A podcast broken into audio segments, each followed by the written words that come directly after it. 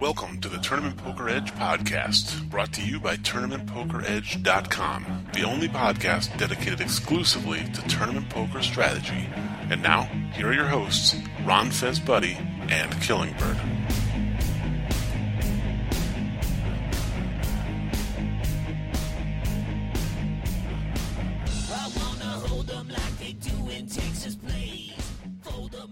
Hey, everybody, welcome to the Tournament Poker Edge podcast, the long awaited return of the Tournament Poker Edge podcast. I am joined, as always, by my co host, Ron Fezbuddy. How are you, sir? Who's this? You got the right number? Who are I, you? I recognize your I recognize your voice from somewhere, but Killing I'm not sure I can't quite place it. Honey, there's someone talking about killing on the line. uh, What's up, yes, bro? it's been a while. We, all, we all, the thing is, we always take a break during the World Series, um, and it you know it takes a little while to kind of get back into the groove. Different people get back at different times, and uh, you know people got to get sort of their life situated after being gone for a while and stuff. But uh, it's always good to be back Do you think the we same listenership? You probably know this stats but this better than I do. But do you think the same listenership for the strategy podcast go over to the live, or is it not as much? Like what? It, what? It, what is that like? It- It's definitely less, um, although it's becoming the gap is is narrowing. Okay. I guess you could say. The first year that we did TP Live, it was probably like a four to one Mhm. ratio. Like you know, for every one person that listens to TP Live, four people listen to the to this podcast. Right.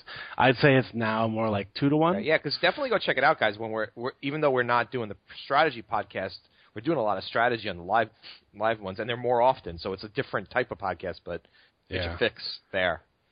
Yeah, that's uh, that, that you know, it, it basically the goal of that TP Live podcast is that we can't do full strategy podcasts when we're in Vegas because you'll never get the pros to sit down for Yeah. two hours and talk strategy after playing all day. Hard. Um, Yeah.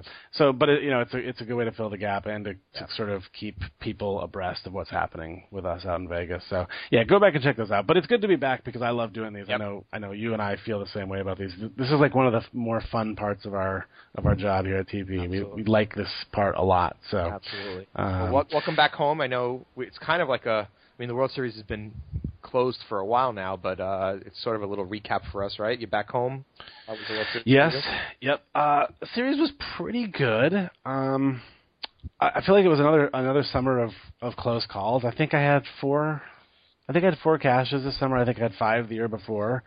Um, I had one final table, but I'm just I'm I'm just the the win, the big win is is Yeah. eluding me. You know. You made you, you had a Um, lot of stacks early in a lot of things.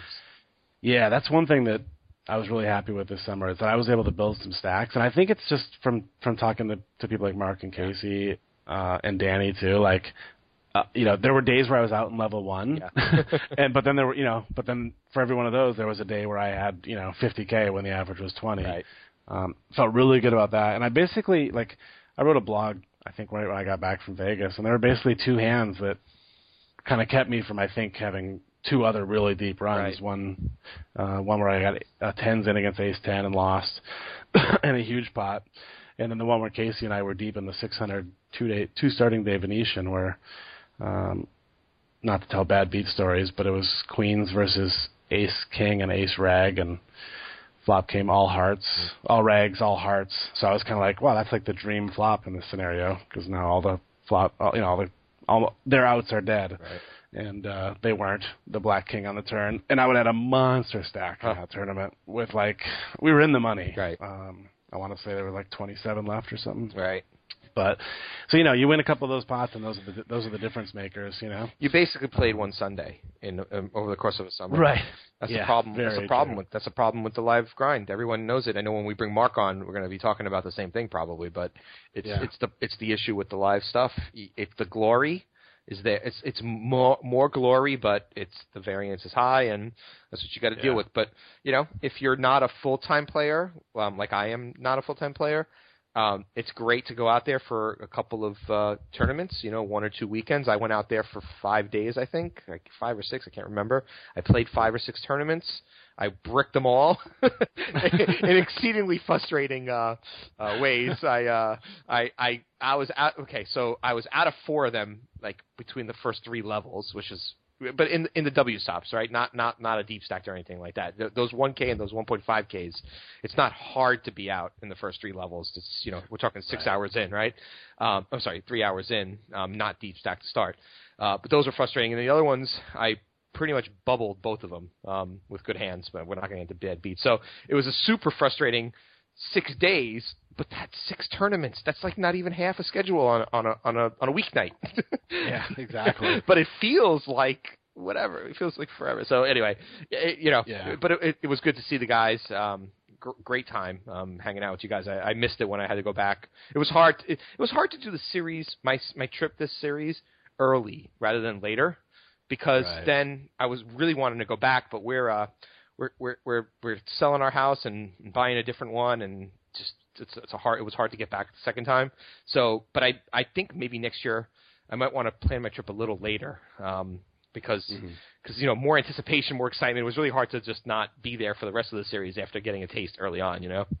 Right. One of the things one of the things that's hard too is that, like you know, for like Tim came out for I think eight or nine days. You came out for six or seven or whatever. Um, you know, you have people who come in for these short spans, and we really don't get that much time to hang out. Yeah. Which kind of sucks, you know. Um, the, you know, the guys who are there all summer, you know, we might we get to spend a little time at the pool. We get to go out to eat one night. You know, we we might go mini golfing or whatever, whatever random activities. Um, but you know, for the guys who come out for a week, you pretty much want to grind, and you Yeah. can't really. Th- yeah, you know, exactly. Don't blame you for that. Obviously, um, I'd be I'd be itching to grind too. You know, for sure. Yeah, that's the problem. Like, I mean, I got to hang out with you guys, but it was really just after, you know, in the morning and after, and, and I was, you know, I was after I busted, right? And then sometimes it would be Yeah. that, you know, the, the ones I bubbled were really late in the day, and you know, it was late at night, so we really didn't get a lot of time to hang out. Um, but that that, that that is one of the issues with it. You're right. Yeah, and I will say one thing that was nice, uh, subtle brag, was that me and Mark final tabled the very first tournament we played um, together. So it, in a way, it's kind of like getting the monkey off your back. You're kind of like, okay, I gotta, you know. And I ended up busting ninth, which kind of sucked. But um, but it's just it's kind of like this relief, like okay. Even if the rest of the summer Yeah, goes right, terribly, right. like at least I got that, you know, that accomplishment out of the way. Um, so it, it did take a little bit of the heat off, and I think it, I think it actually helped me play a little bit better too, or at least play a little more aggressively Aggressive and and try to build right. those stacks. Yeah. So what's next for you, man? When you? Uh, when's your next? Uh, what's your next live uh, joint? Uh, that's a really good question. Um, there's a lot of things on the radar that I'd like to go to. There's a big event down in Florida in pretty much the whole month of August. I would love to go to, uh, but it kind of seems like nobody else from the TPE family is going, so I might not.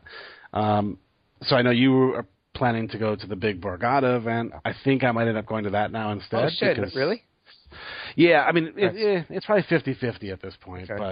but uh, Well, we'll see because I, I go because that's September, right? Yeah, so it's uh, the first week, first week of September, I think. Um, it's a pretty sick schedule. The first, um, the first event, I'm not sure if it's the first or second, but the one, the early big event is a five hundred dollar two million guarantee, um, Yeah, that's going to be absurd. which is which is going to be absurd. Um, it's and it's it's reentry too, right? Yeah, yeah, Unlimited yeah. reentry. Yeah, uh, yeah, unlimited reentry during the uh, the reentry period, um, Yeah, and it's two starting days.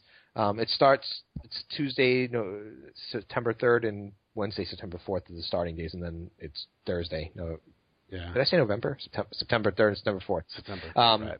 and then uh, so that's going to be pretty crazy. I'm I'm ninety percent sure I'm going to that, um, and then. I'm gonna go back for something else because you know I have the day job and all that stuff, so I can't spend the week there. Um, but I'm gonna go back probably, just so you know. I we talked about this. There's a uh, there are a bunch of nice little tournaments the rest the rest of the time too. They have a a 500,000 guarantee on the eighth and 9th starting days, but I don't think I'm gonna go to that. I think I'm just gonna go back for a 100k, 350 dollar buy-in on the Yeah. 13th, which is a Friday.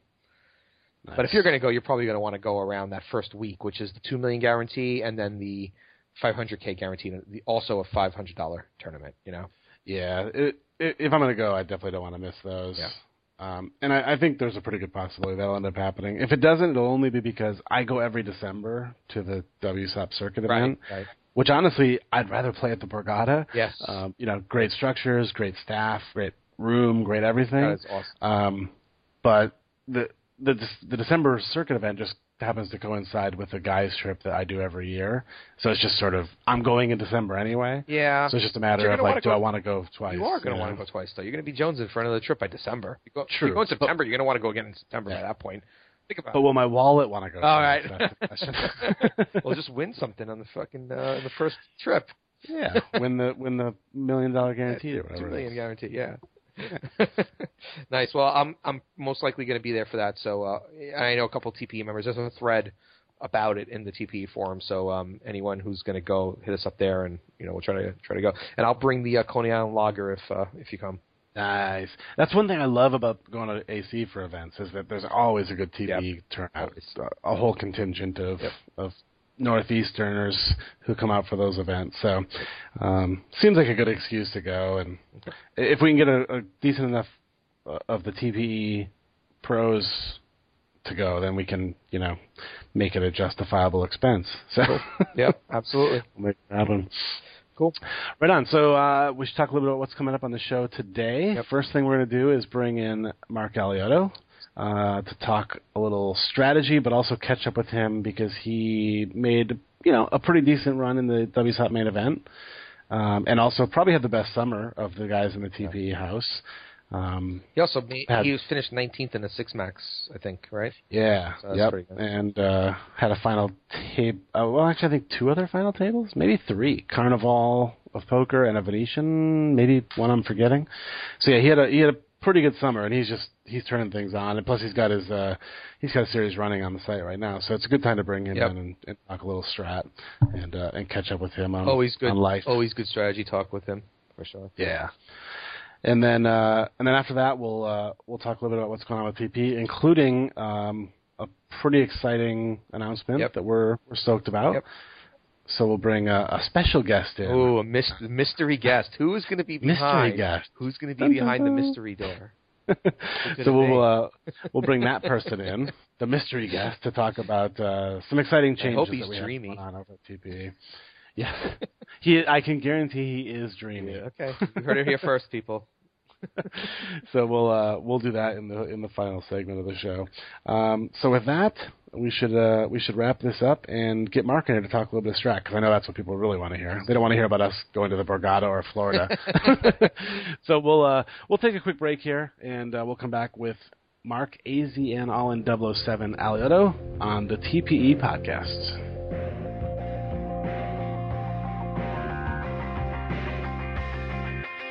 If you are looking for the best MTT training site on the planet, look no further than TournamentPokerEdge.com. Tournament Poker Edge focuses exclusively on multi-table tournaments and features some of the best live and online pros. No waiting through cash game videos looking for the occasional tournament video. Tournament Poker Edge also offers strategy articles, forums, a member chat room, and much more. So visit TournamentPokerEdge.com and start taking your game to the next level now.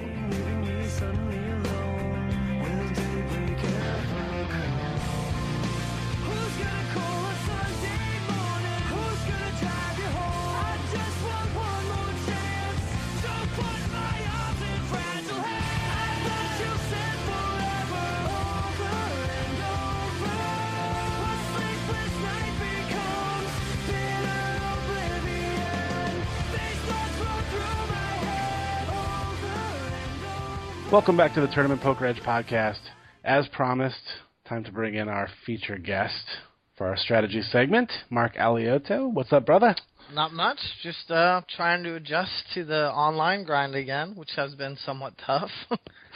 Uh, you are the ultimate grinder, bro. You will get back in the swing. oh, I I can't tell you though, man. It coming from Vegas and just enjoying playing live and then being Yeah. surrounded by other people playing.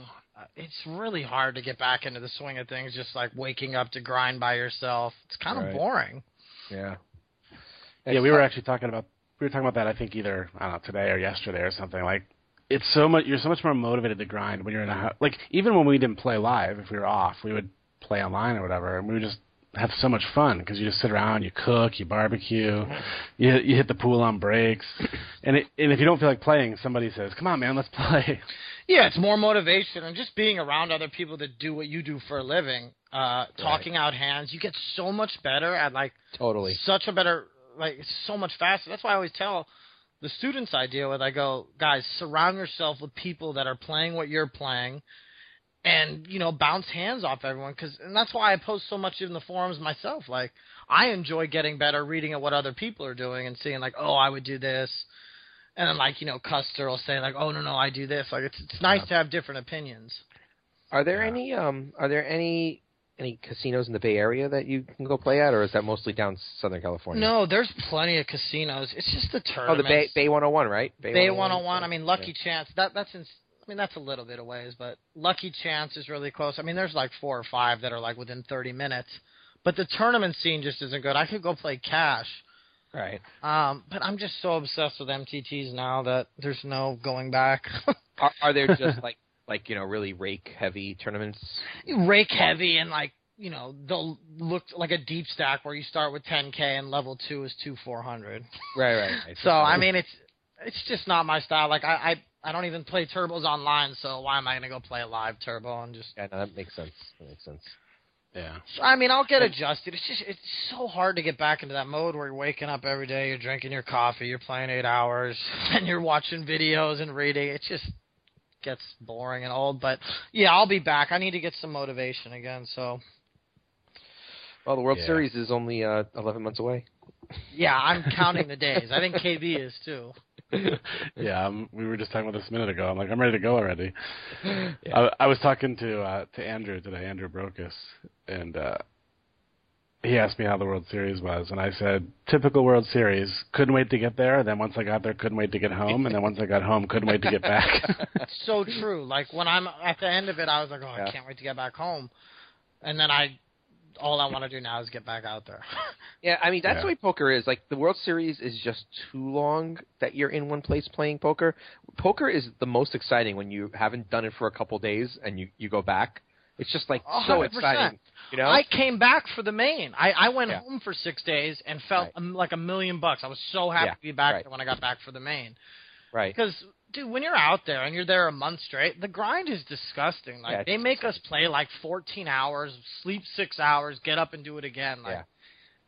It's border. It's insanity. I mean, the Rio obviously has to do it because they don't make enough money anyway.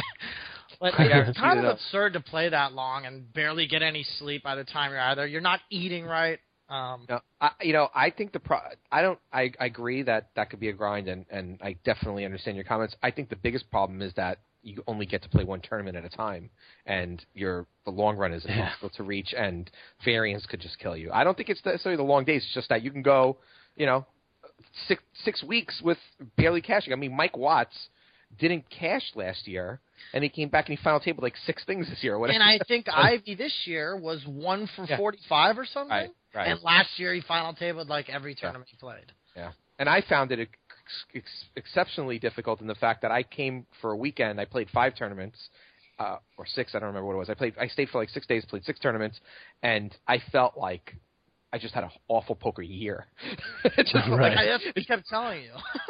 it Yeah. felt like because you you know you only get you only get that's all you can do. Just that one tournament is becomes like a month of of tournaments to you. It just feels like that. Yeah. It's just you know sucks. But And you Yeah, I wait think all that I- time and you're only out there a week. Like you really want to do something while you're out there, but that's just not the reality. Like you're Yeah. not. Gonna, I mean, even if you're out there the whole time, variance will still crush you. Um, Yep. Unless you're playing like a lot of the Venetians, which I've sta- which we should tell everyone is. If you play the Venetian, smaller fields, uh, better structure, not as good of players. Everyone agree? oh, definitely. Agreed. Uh, and Yeah. If you play those all summer, like you'll probably have a final table or two. Um, so I, I think if you take that route, you're fine. But if you're playing all dub softs, like you could easily go over ten, especially if you're playing those one Ks and fifteen hundreds where you start with nothing. Um, the structures just aren't that good. Yeah. Yeah, Yeah, and I I think the grind doesn't really get you until like week two or three. Like that's when you start to feel really tired. No, I, I agree. I mean, the first week you're still juiced, no matter if it's your first or fifth. You're still really pumped to be out there. But after two weeks, and if you have a couple day twos or whatever, it starts to drag on you. I mean, the, f Yeah. you're just not eating. Like I, I eat so not even bad. Like we actually ate somewhat healthy this year. Just uh, besides like the clown cakes or whatever. yeah. Other than the clown cakes. But I mean, like you're playing like I eat like a granola bar and then I have dinner and my dinner is like a salad because I never like to be full because I feel like when I'm full I'm just not playing my best. Yeah. So like You know- it- you're not eating at all. You know, all that all said, there's a ton of people who trade places with you in a heartbeat, probably listening to this podcast, and you know that you would too if if if you were if it was taken away. Yeah. Yeah, no, no, no. You'd be dying to get it back. So let's you know we all taking it with a grain of salt. It's Oh, still no, no, yeah, awesome. of course. Yeah. Uh, my only Yeah. point is that I feel like I've never really thought poker's a sport, but the more the now this being my second year doing it out there, I almost feel like it is because of the grind on my body, and I'm like, wow, I need to lose some weight, so I'm fresh. Like day two in the six max, uh, hour ten of day two. I feel like I wasn't sharp because I was dead tired. I was off a lot of caffeine and not a lot of food, and I 100% believe it affected me. And Negreanu actually did a video blog for Card Player that I watched a couple days ago, and he talks about the same thing. He's like, you know, I was dead tired and made mistakes day two, and that one mistake could cost you four hundred thousand. You know, I'm. It's just amazing. Like, I, I feel like I need to get in good shape. You know, if you go out there for a long stretch, you're gonna have to figure out a way to get exercise in and eat better. Like you can't, like I go out, like I said, I went out there for you know five days, and you know I was still, you know, getting used to things, adjusting, and and in the in the midst of it all. But I definitely felt like, okay, I'm eating bad now, the fourth day in a row. Really haven't got much exercise. You know, you you can't continue. To, you have if you're gonna be there for a long time, you can't stay. I don't know. I know people do, but you got to figure out a routine that's more healthy and, and more energy driven. It's, it's just you can't. Like even All can't stay with American Dave, for example. Right, right. Yeah, but you still got to figure out like a way to wake up in the morning and, and fucking run or work Yeah. out or something. You got to do something. You can't just go from poker table to sleep to poker table uh, or poker table uh, to TV to sleep to poker table to TV Right. to sleep. And you just can't do that's that. what happens. Yeah, but you get you got to figure out a way. That's and that's where I think it's it is more like a sport. Is you need to have the discipline to take care of your body, even though you're not using your body to like slam dunk. yeah. you still Right. got to you got to you got to condition your body to be, uh, you know, give your mind your mental state. Uh, No, but even proper- physically exhausted, like I, physically and Yeah. mentally, and that's why, like, I'm- I'm not gonna call it a sport because I still don't think it's a sport, but it's getting closer to the point where I believe that it is. Well, it- I blame Art. I blame Artie Lange because that's what took us up every night. yeah, KB and I were always up till like 3 a.m. watching the Artie Lange show, greatest show on TV, Oh, okay. Well, that makes a lot of sense, guys. We're, we're all crying for you. and and playing Chinese. yeah, yeah, Yeah. oh, okay. Well, that's that enough said. There you go. Yeah, Well, we for play you guys. play 12 hours live and then get home and just look Yeah. at an iPhone for four hours. Oh, Seems man. pretty healthy. Yeah.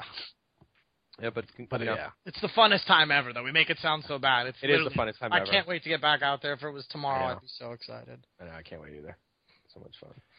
yeah. I think our our overall message is uh, it's a blast. Everybody should do it, but prepare yourself because Yeah. it's not it's not all fun and games. No, like Although it's ninety percent fun and games. like I said, like I'm I, I want to lose some weight. I want to be like a little better shape, so I feel like I'll be healthier out there and more likely to wake up and run. Like waking Yeah. up and running out there is there's just zero percent chance for me. I'm like looking for coffee, like where are my pants? Where's the TP patches?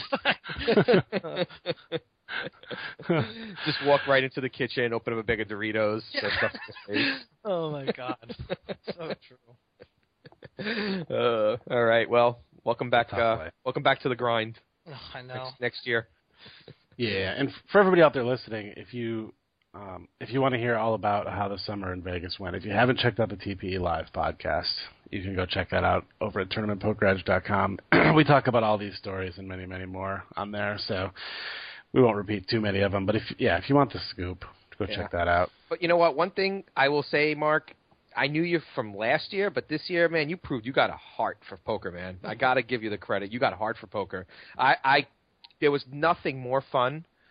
Well, I won't call it fun when you bust out, but nothing. It, it was so satisfying to come home and talk to you guys about the hands and just kind of sit around on the in the in the patio after the tournaments were over and just kind of talk poker. Um, just your your love for the game is awesome, and it comes through in your videos. It's really cool. I, No, I really, I really appreciate Okay. that. And like I remember, we literally sat outside. It was me and you. We sat out there for like I think forty-five minutes to an hour Yeah. talking about one hand. yeah, exactly. pe- people that listen to the podcast know, like when Yeah. We talk hands, I get like super passionate, sometimes even angry. like I, I had to I- I had to break up a couple of fights between Mark and Casey. um, but yeah, it's all in, you know, spirits just get better and like yeah, I appreciate it. I've worked hard I'm gonna continue to work hard. I just need a a little spark again.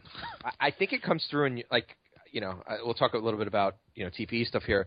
It comes through in your videos hundred percent, especially the one that that's playing right now. Just how how much you love thinking about the game and talking about it. It's the it's a real benefit to your video. It really helps helps your videos entertaining because you could tell that you're not just going through the motions. You're you you love the like, and that's what I love too. It's like all the unique situations that come up. It's unbelievable how many combinations there are that make every situation different and interesting and and make it worth looking at as opposed to just thinking everything is standard. No, and that's what that's one thing I love about poker is that the game just evolves. Like every day there's something new Yeah. I see. I'm in a new spot and like if it weren't for that, if it was standard, like how chess is, like you're just not gonna see different stuff every day. Um, I mean, you'll see different moves, but like there's just a combination of variables in every situation you're going to deal with in poker, Yeah. and that's what makes it so interesting to me. It's great. Yeah, you know, along those lines, I was actually telling somebody uh, just a few days ago, actually, that it, it seems like Mark and I would always, for some reason, we always kind of went deep in the same events. In fact, I think Last we had- year we- too. yeah, it was. It's been like that for two straight years, and though I, I think I do well in those tournaments, and maybe it, maybe Mark does too, because we we like have each other to like motivate ourselves.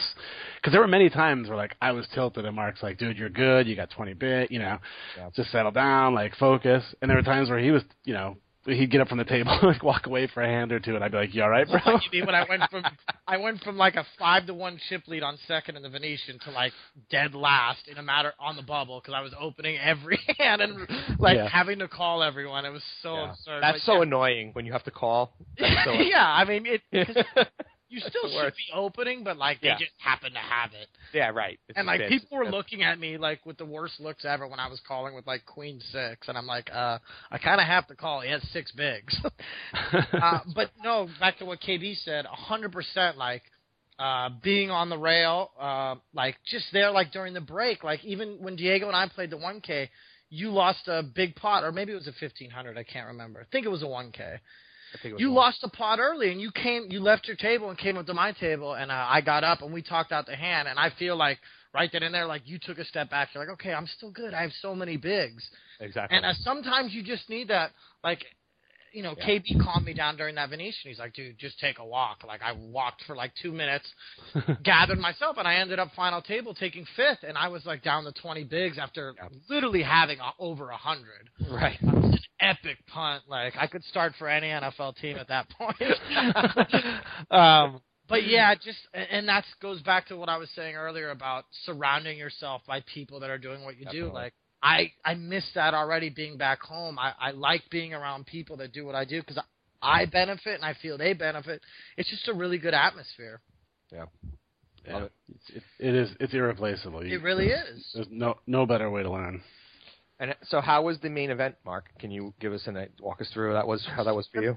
day one uh went really well like uh i didn't get like the funny thing is i made day three i never had aces and i had kings once and i lost uh Right. so i didn't get hands but i maneuvered my way to a good stack day one uh by playing some pretty absurd pots and making a couple hero calls uh and everyone's always like well you don't need to do that like it's such a good structure and although i agree with that i feel like if i didn't uh like flat the six bet with king ten day one. Like if I didn't put myself in in uh these pots where I could like win a huge pot, I, I would have been out day one. No questions asked. Like I just didn't flop well.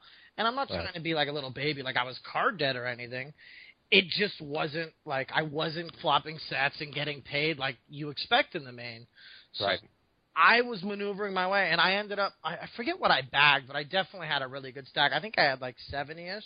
Yeah, well, you know, Mark, I've I played the main three times. I've never flopped sets and got paid. it, it happens. It's just it's another tournament. It Oh, happens. so tilting. Like Matt Stout's on the like he's like, oh, doubled up, set versus Yeah, kings. That I'm- drives you nuts, right? I'm like, uh, uh, why can't I just get aces and a guy gets kings? Or like, Yeah, I've make- never had to work so hard as I have in to, to, to survive in the main event. I've only made a pa- made a da- pace day one once. The other two, I just was card dead all day and and got set up hands and all that stuff. It happens. It's not. It's yeah, just another and tournament. even, like, making flushes, and yeah, it's a great structure. And like, supposedly, if you wait long enough, you'll make sets and make flushes and make straights. But I don't know. I kind of took my own. I said, you know what? I'm not going to leave luck into this. I'm going to let my skill post flop. I'm going to, you know, do some things that I'm so deep in that. We're so deep in that tournament where, although I don't need to be doing like flatting a six bet with king ten, like like I said, it was just to feel the game flow and like I don't know, like I created a big pot where I wasn't going to be out of the tournament if I didn't win that hand. Uh, I just gave myself a chance to build a stack, which Right. I think is crucial going into day two because day one you're going to have a really soft table. Usually, I mean, it's the only first time I played it. Act like I played it like 15 years. but going into day two and even day three, the tables were way tougher. Like it, there was like there was soft spots still, tons. But uh day one, I'd say there was one other really good player at my table, and seven soft spots. yeah. But it was a really good It- experience. I got really sick. Uh, see how I just go off. I got really sick uh, after day one. Like I slept three hours. Going to day two, no sleep. I threw up the morning of, and I actually think it was because I was nervous. Some odd reason. Really? Uh, I, I think I don't know if you know this. Like I get really nervous. Like day two final tables. Like I won't talk the whole car ride there. Like I'm nervous. Like I'm a kid that was playing in the championship basketball game or something. Um, you- what, why is that? Is the pressure? Is it that you're going to punt? Is it? Is Oh, it what? No, it's not about punting. It's just like it's that good nervous feeling. Like I feel like when I used to play sports, like whenever I was before a big football game, I would- I would got the same feeling in my stomach. Like I was nervous, but like ready. I was like mentally prepping myself, and uh, Right. I think it's a good thing actually. Um, but I was dead sick though. I mean, like I, I was dead tired. Like someone came up and they're like, "Dude, you have the biggest bags under your eyes." I'm like, "Yeah, man." I slept three hours and I actually played really well. Um, day two, and uh, you know, I had a really tough table with uh, Halowax, a former TP instructor, and uh, a bracelet winner, Will Jaffe. Uh, I had position on both of them, which was really nice. But I, again, I mean, I I feel like I was chipping up, winning pots I shouldn't. And then day three, I slept really well, and I I just I mean I played well. I just don't think I played well enough. Um, you know, I I think I could have played better. Well. But we we lose a flip at the end of it, so it's no biggie. Cool. Well, we have a hand from uh, from day three or day two that you want to discuss. This is day two. Um, Okay. now, uh, go ahead. Do you want to start it out like? Yeah, that's cool. Um, so let's see. I'll read the details from your Twitter feed. um, one thing about this player uh, before. Yeah. The player was very spewy, uh, not good. I had seen him take the same li- uh, the same line before, and uh, he didn't have it. Like I'd seen him do it a couple times. He was the only one do it, uh, doing these check raises. So I kind of had a good read before uh, going into the hand of how this player played. Uh, that's a, that's a valid read. Um, it says here that you opened to 1200 at three six with ace ten off. Do you know what position you were in? Uh, I was under the gun plus one. Okay, and And I had like 85k, so we're well over 100 bigs. And Yeah. uh, we we open at 1200, and everyone folds. Small blind and big blind call. right. Okay, so it's you and two callers. So the pot is what here? About 36, about 4k, something like that. Yeah, and the um the big blind was an older gentleman who was actually a bracelet winner who was very very good. Another Uh, bracelet winner? Just a random like oh he was just a bracelet winner. I actually didn't know this till after I saw like his bust out hand like on Uh-huh. PokerNews and like bracelet. oh wow. wow, he did play really good. Uh, I actually got the best of him a bunch, but he played super solid, super All right. solid. So the small blind is the uh, the guy you just you described earlier.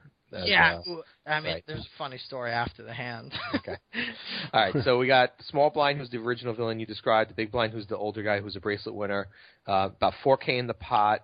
Uh, the flop is 10 Jack 2. You don't say if it's uh, rags or if it's suited. You, it's not relevant, rainbow. I guess. It was definitely rainbow. rainbow. Okay. I mean rainbow, not rags. Okay, so 10 Jack 2. Um, it's checked. They they both check to you. I assume you're going to bet here, and you do. You bet to 2K. Um, And I'm not Okay, so- always betting second pair here, but I feel like uh, we get called. Right. You know, king, queens, eight, nines. There's, we beat Yeah. a lot of hands, and it's kind of important to protect our hand. Yeah, yeah. Okay, so that was going to be my first question to you here. So you're you're you're in a, you're in a three way pot, and it's checked to you. You're the original raiser. You're the you're the opener. Um, I was going to ask you. So your rationale here to to bet or not bet.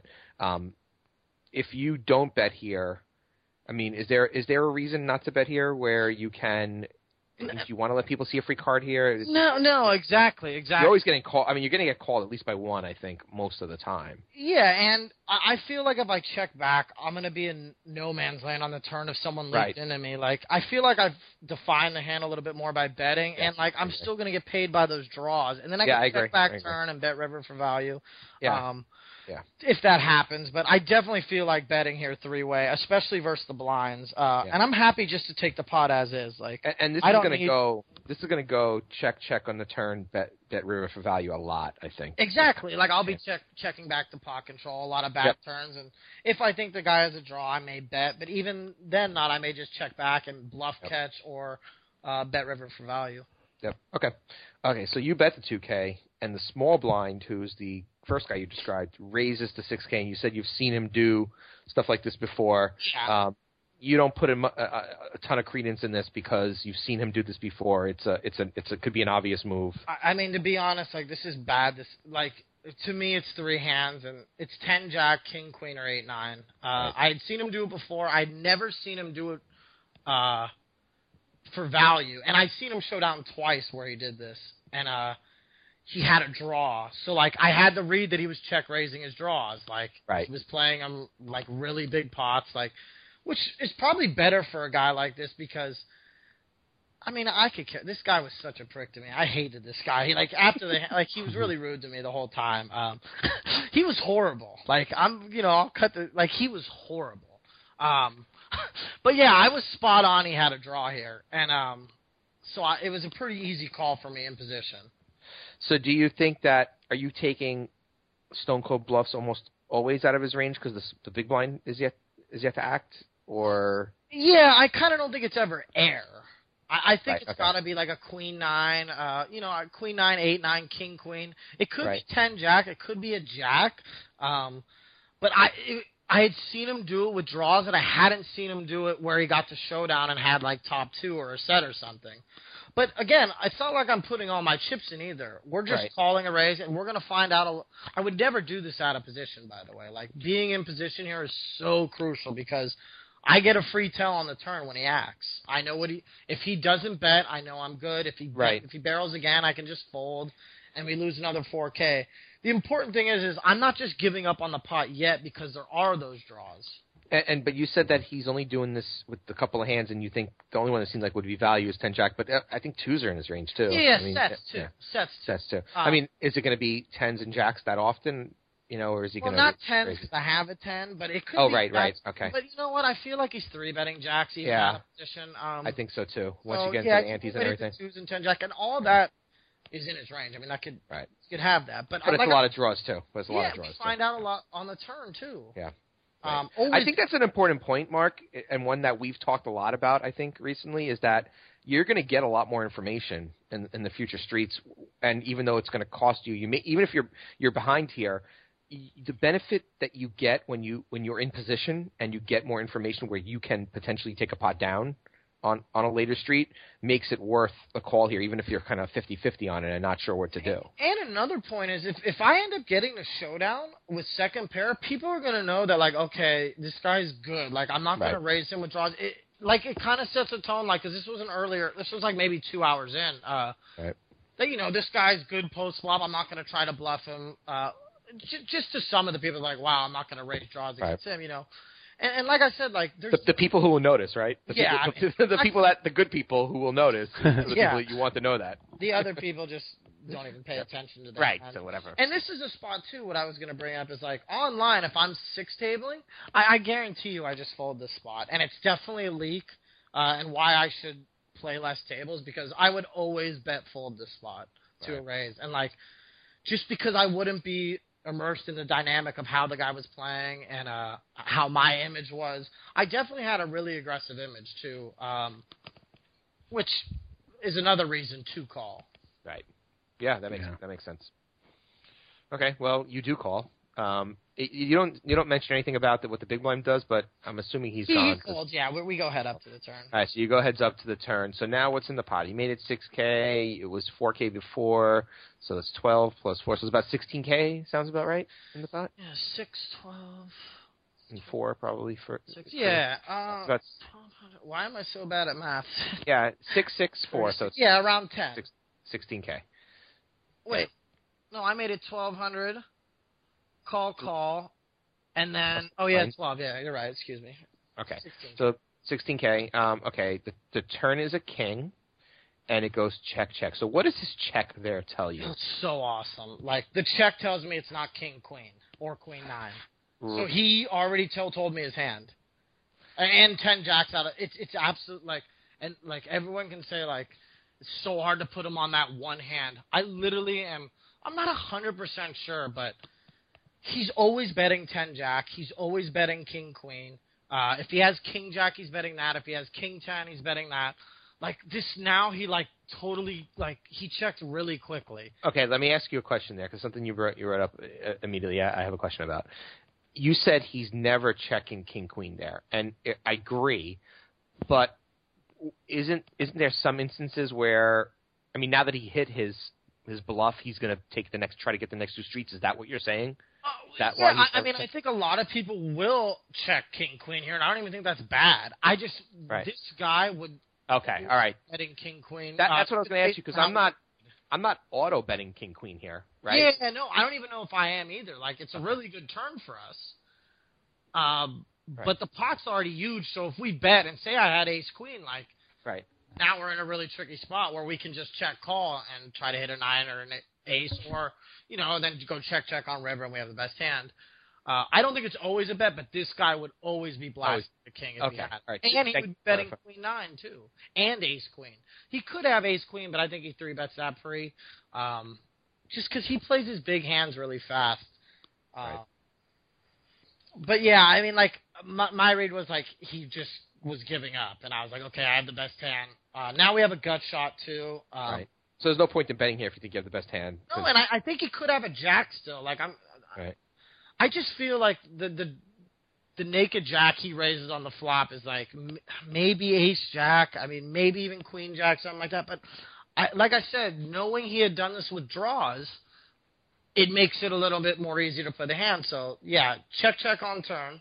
Wait, some, something I said uh, that I just said I, I actually don't agree with. Something I something I just said made me say, wait, that makes no sense. I just said that now that you think you have, you probably have the best hand. Now you're not betting. Why not bet for value here if you think you have the best hand? Is it because you're not sure and you could still just have a jack? It, it, it's way. it still is a really bad card. Uh, it's one of the Well, two overs that I mean an ace isn't a really good card for me, but it's one of the two overs in the deck that you know doesn't give me two pair, makes a lot of straights, right. and Okay. Since he already check raised me, he's repping strength. So now Right. it's just like check back and pray he check gives up on river, and I just check win a nice little 16k pot. Right. Uh, that isn't what happens, unfortunately. okay. Um, yeah. So the rivers. So it, it goes check check. The rivers a five, so it's still 16k, and he bets 10. Mhm. Right. So now what is he repping here? eight nine. like I, I mean, I literally like because you think this guy is never betting a made hand. Sorry, never checking a made hand on the turn. You basically think, and why would he bet now if he didn't bet before? Yeah, and like if he Right. has just the jack queen, the jack X hands, like even the ace jack, I don't think he's betting it for value because the king is a bad card for him. Is that a tell when someone check raises a, a, a, a And snap checks absolutely. Yeah. and then bets river? Like, and then that- bets river, it's like okay. Why aren't you go, if you have a hand that that's strong on the on the flop? Why aren't you going for that three streets? Right. hmm Right. and like a lot of, like I said, like it, it's it's really it like when he when you see a guy check raise flops with draws like fl- I saw him do it with a flush draw and a straight draw before this, and then like check back turn and they get the showdown and you see it like he was showing his hand when he could have mucked his hand. He would like show it and be like, "I missed," and I'm like, "Sweet, thanks for the information." Worst thing you want to do with a guy that misses the replayer from a lock and the online sites. Um, but like all, all that information is being stored for spots Right. like this. So Right. I mean, it's, it's funny. I mean, I call and he shows the eight nine, and I'm like, I go like, like I kind of like, I go, yes, I only beat one hand, and like I say this at the table, and it's bad. I wish I didn't do this. Um, but I'm Yeah, super just- emotional. It's a really tough call for me. Uh, I'm really happy with myself. I still should just not say anything and move on with the hand. But then he starts going like, "What the fuck's your problem? What the fuck's your problem?" And I'm like, "Bro, like I, I apologize, man. It was a really tough call." And he, just like keeps giving it to me. I talked to everyone at the table like later on. They're like, "Dude, don't worry about that. Like you were totally fine. You made a really good call. It wasn't, um, you know, too much. If it was too much, I could understand it, but it just wasn't. Right. Um, I, I'm No, sorry. no flag I didn't- for no no no flag for excessive celebration. No, exactly. and uh, it, but it was a big pot at the time, so it was a good spot. It's, it's hard not to show a little emotion there when that when when you make the right call in the main event, day three. I mean, Yeah, and it's the first time playing main event. It's, it's not like it's a 1K or something. I mean, which is still a lot of money for me. Um, Right. I mean, I I shouldn't have done it. Like looking back, but it is what it is, and you know, he ended up berating me later on and stuff. And then like his bust out hand was the guy was horrible. Like uh, his bust out hand was the funniest thing I ever seen, and I didn't say anything, but I like was dying to be like like I yeah. want to like shake his hand and be like nice. I bet you were smirking. I bet you Oh, had like a saw look that, on your. 'cause I was like, yeah. Showers. So yeah, Mark. The, the last time, or the only other time I've ever really seen you be emotional was when you made the big call against Chino with Queens in the six max. Yeah, and I mean, I also got emotional if you remember in the Venetian the year before when the guy berated you for calling him with sixes. Oh yeah, that was a fun one. But hey, you, you know, Mark, I don't think we me- we didn't even mention that when we were talking about the summer. I mean, you made a deep run. What did you what number? What did you finish in the six I max? finished nineteenth in the twenty five hundred six max. Yeah, um, I mean that's it's pretty uh, pretty awesome run there. Yeah, that it was. It was. And one of the calls I ma- I made a really big call against Chino um, with Queen Queen on a 10-10 ace or ace ace 10 10 turn King River. Uh, he jammed the river and I tanked forever. My tournament life. And like KB said, I called and he goes, "Nice hand." And like I got up and like knocked over my chair, did a somersault. I mean, I basically tripped over my chair and like You jump back and kissed yourself. yeah, and like the thing was was like Big Risky was at the table and uh James Carroll like and they were just like, Man, I would have folded that like great call and I was like, See, like these guys appreciate the game. Like they know I'm not as big a grinder as they are. I'm not playing every ten K, every two K. And uh you know, it was a bit different. Like I, I felt it was a really tough call and like I was really proud of myself. I I, I can't help my excitement. I just love the game that much. Like um yeah, and, and similar to this hand, from the sounds of it, uh, it wasn't like crazy, like excessive, like you see on WSOP broadcasts and stuff sometimes. I mean, it was more like you just kind of like stood up and said yes, and your ta- your your you know your chair just fell over. Yeah, It's not not like, like, I kicked it over, and I really didn't do a Yeah. somersault. No. I mean, I basically stood up, and I was just like, yes, like, and, and well, yeah, it, it's not like the guys you see like jumping up, shaking. And it wasn't like even for that much money. It was just like I big tournament spot, like still five hundred grand up top, and uh, you know, a guy that grinds average buying of seventy five dollars online. Um, you know, I'm making a call like that against the guy that obviously have a large amount of respect for. It was it was pretty cool, and that was a fun run. I wish I would have done better. I got really tired day two, and I just made mistakes. Um, Right. Unfortunately. yeah, that rail was actually probably the highlight of the summer for me. Oh, I pre- yeah, you guys were having a good time. I, I, Yeah, I it- during it, I was like, well, you know what? They don't have to be here. But it, after it, like, I can't tell you, it means so much. Like, just like being able to go up and talk to you guys after, and having you around, making me laugh during the break. Uh, again, just a good Yeah. atmosphere. yeah, we wouldn't have missed that I wish one. we would have won it though, man. We wanted the bracelet Yeah, next year. It- that was it, it. Was it wasn't really a party back at the house after that event. no, it was me playing. but if you want to hear all the the, the gory details of that hand, um, if you go over, I mentioned the TPE Live podcast earlier. If you go to that, and it's back about four episodes, uh, and it actually says it's titled WSOP uh, 2506 Max. So if you go check that out, you can hear all the gory details. It was a fun hand for sure. Yep. Cool. So uh, speaking of WSOP hands, we actually have one that we wanted to talk about uh, from the forums. One of our uh, one of our members, Clark two oh six, who uh, I think you actually met, right, Mark? Out at the Yeah, he's a this? Seahawk fan, so maybe we should pass on that since I'm a Niner fan. Yeah, good point. No, but we actually ended up at the same table, and uh, we had talked before on Twitter and even in the forums. Uh, really good guy, good player. Uh, Cool. But this hand Uh, wasn't. I wasn't there for what it's worth. Okay, yeah, I was going to ask. I assume you weren't at the table. Yeah, I wasn't. Right on. Um, okay, so the, yeah, so this hand is from Clark 206. It is uh, from the WSOP main event, and they are at 600, 1200 with a 200 ante. So this would be day two, correct? Yes. Yeah, it seems right. Um, It was the same levels. Yeah, day two for sure. yeah. Um, Clark starts the hand with 115k, which is 95 bigs, and he mentions that they're actually playing eight-handed. Uh, the villain in the hand has 100 big blinds, and the big blind, who also factors into the hand a little bit, has 80 big blinds. Um, he does give a little bit of a sort of general description on these guys, although I don't know that any of it is like super Yeah, I think he just. What did he say about the the opener was really aggressive. Yeah, he said the opener was aggressive um, and French. So he's for whatever twice as that's worth. aggressive. Yeah, Right. He's super aggressive. Um, well, he says he, he says they haven't tangled, but he was aggressive. So I guess that could be somewhere on the scale from you know mildly aggressive to uber aggressive, I suppose. Um, but we'll call him ag. yeah. Um, the big blind, um, he calls a strong player, European, but a little less aggressive than uh, the other dude. Um, so those are the players in the hand. Again, we're at 600, 1200, and everybody's pretty deep. 80 big blinds is the smallest stack.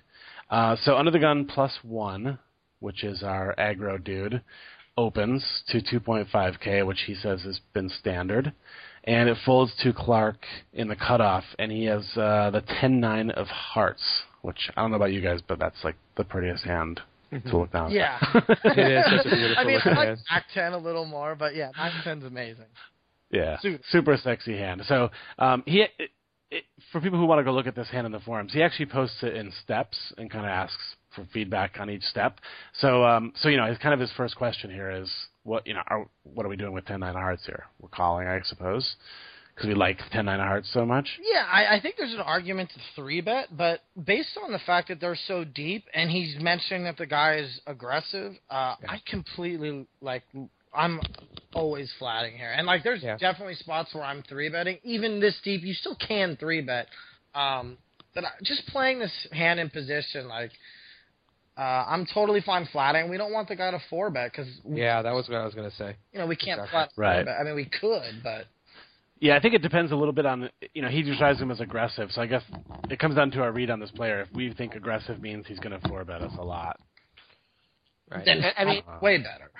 A- And Yeah. while the guy's aggressive, he still is re- opening from early position in the main. I mean, it's not like you know. Sure. I mean, he's, his yes, we can't assume he's you know he's he's nutted here, but you know he's still early position. When- We can't assume he's he's light. Yeah, You know, he's- and a, another important thing that I've actually just started thinking about a little bit more is that one of the reasons we three bet like in position is so the blinds don't come along, but that's not the situation. We don't mind the blinds coming along because nine ten suited multi way is fine. Yeah, exactly. Um, But like if we had like maybe king ten or something like that, and maybe we wanted to ISO and just play him in position, fine. But we don't mind seeing a multi way pot with nine ten of heart at all. Yeah. Yeah, very good point. Really good And that's point. something I'm just Um, getting into now. Is like, wow, I should three bet here instead of flat, so the blinds don't come in because I don't want to go multi way with this hand. Right. Right. It's like no, but I do.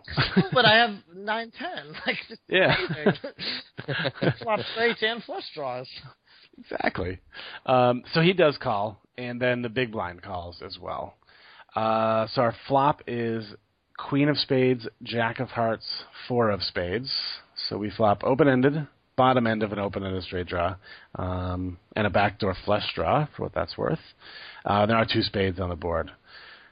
So on that flop, villain bets 3K into 9.7K.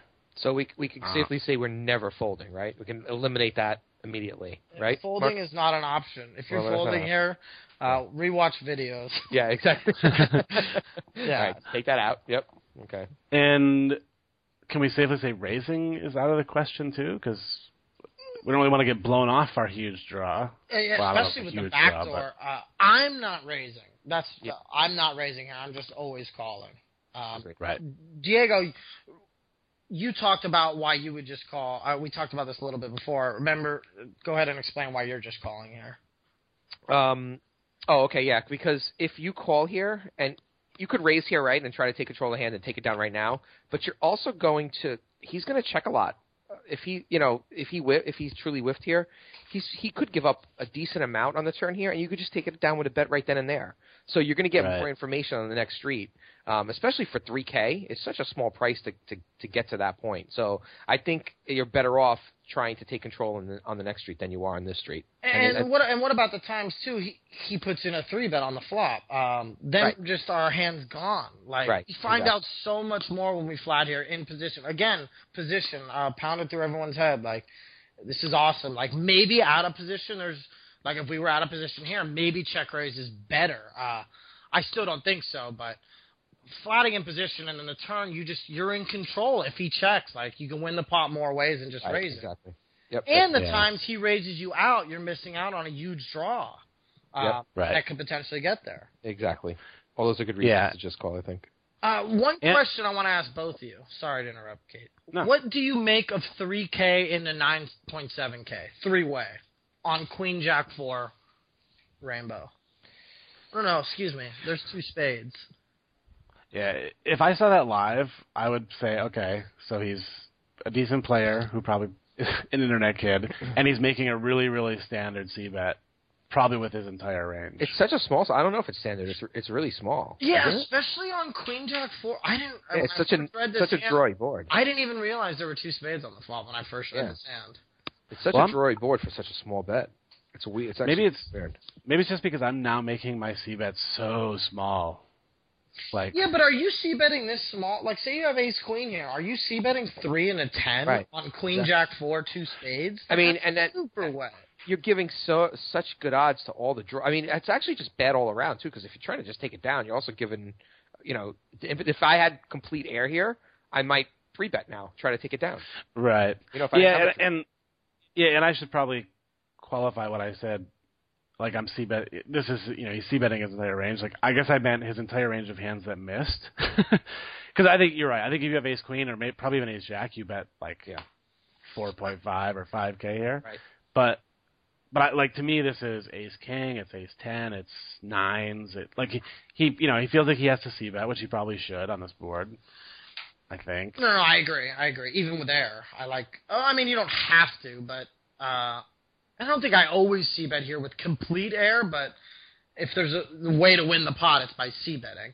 Do you do you think that this means he has a little piece of it and he doesn't want to give a free card and he doesn't want to build a big pot? That's what I was just gonna get into. I now like because at first I didn't notice that there were two spades on the flop when I was looking at the hand uh, about an hour ago. I actually think he's weighted more towards draws. Right. Um, Right. By betting small and like kind of building the pot. Just my flop read. Um, I know Right. what he does on the turn now and stuff, but my flop read is that it, it looks like a draw. Right. Like it really looks like a draw. He doesn't want to build a big pot, but he still wants to keep control of it. And you may fold, and you may fold here. So it's Right. a decent way to handle that. This is my thing too. When I see bet with air on like, uh, when I'm head up and like online, say it comes king ten deuce two spades, and I have absolute air like nine three or whatever.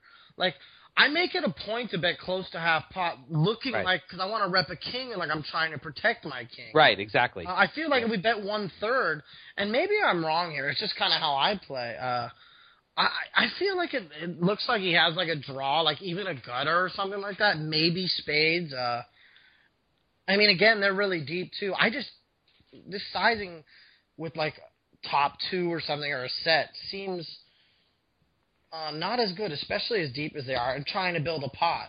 Uh, what about like something Right. like this? What about a week? What about like Jack nine or Jack ten or Jack king? Like, like something with backdoor straights. yeah, exactly. Yeah, Exactly. yeah I, I could see that for sure. little piece, right? He just doesn't. Yeah. I, you know, I'm thinking he doesn't want to. He doesn't want to build a big pot by betting too much. That he's going to have to call. Uh, you know, you know, if you if you check if if he checks the turn to you and you bet, he wants to keep that a small bet, right?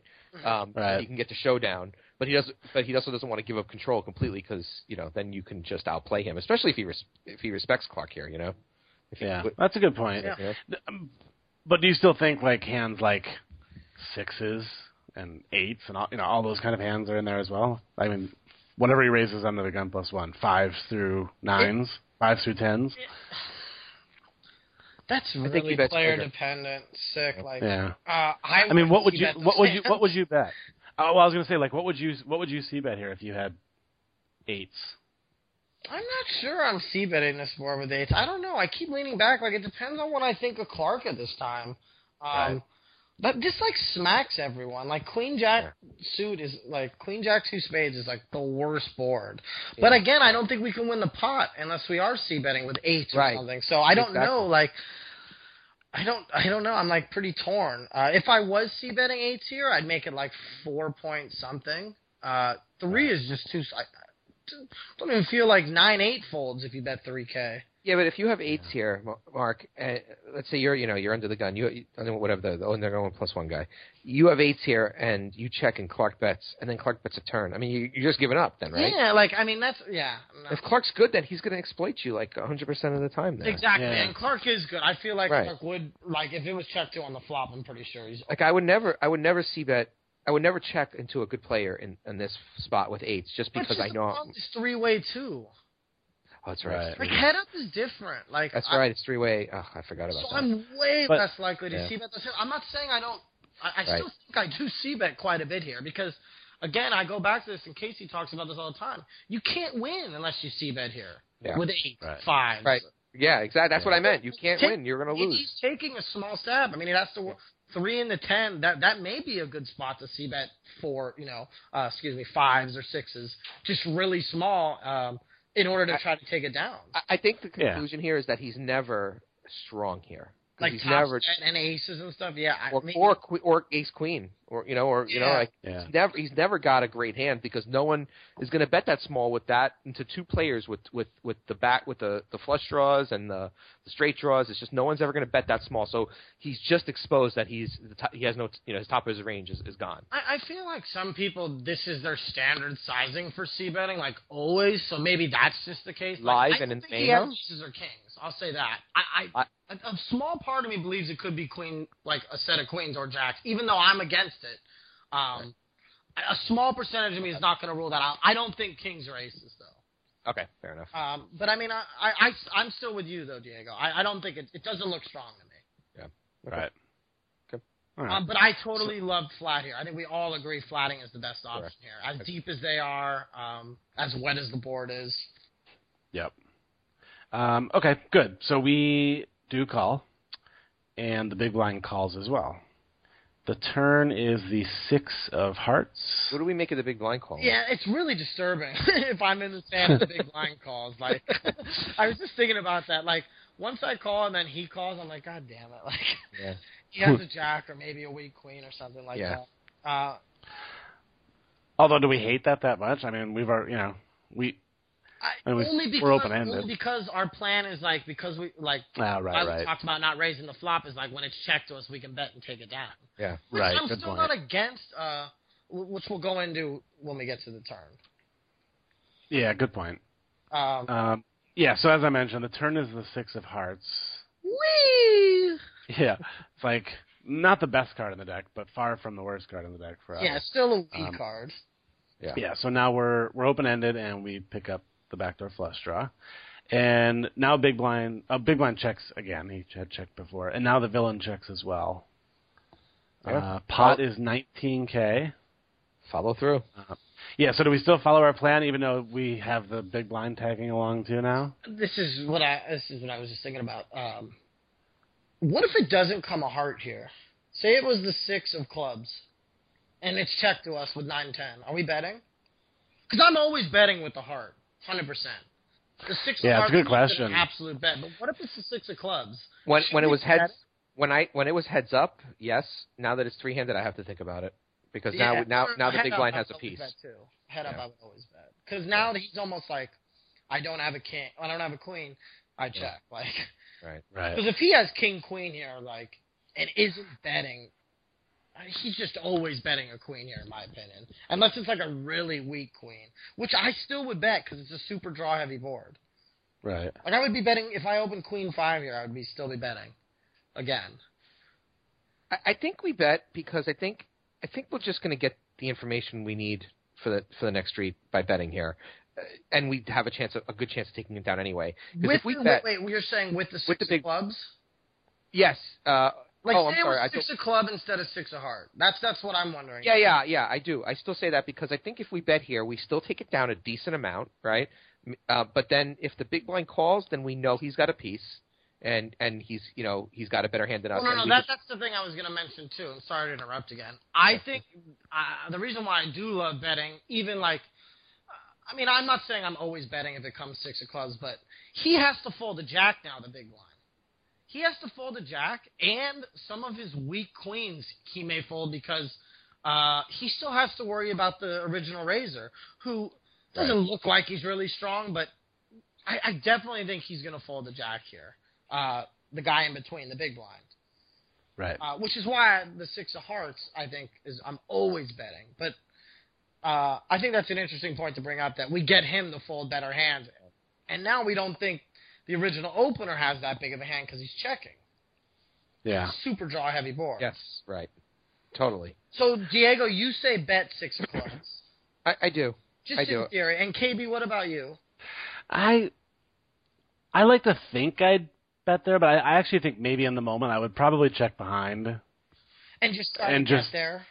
Yeah, just try to get there. Yeah, I mean it's interesting. Like we're super deep. I'm wondering. I mean, the six of hearts to me is always a bet. Like I'm so happy Yeah. with that. I think we all agree that we're betting this the actual turn, which is the six of heart.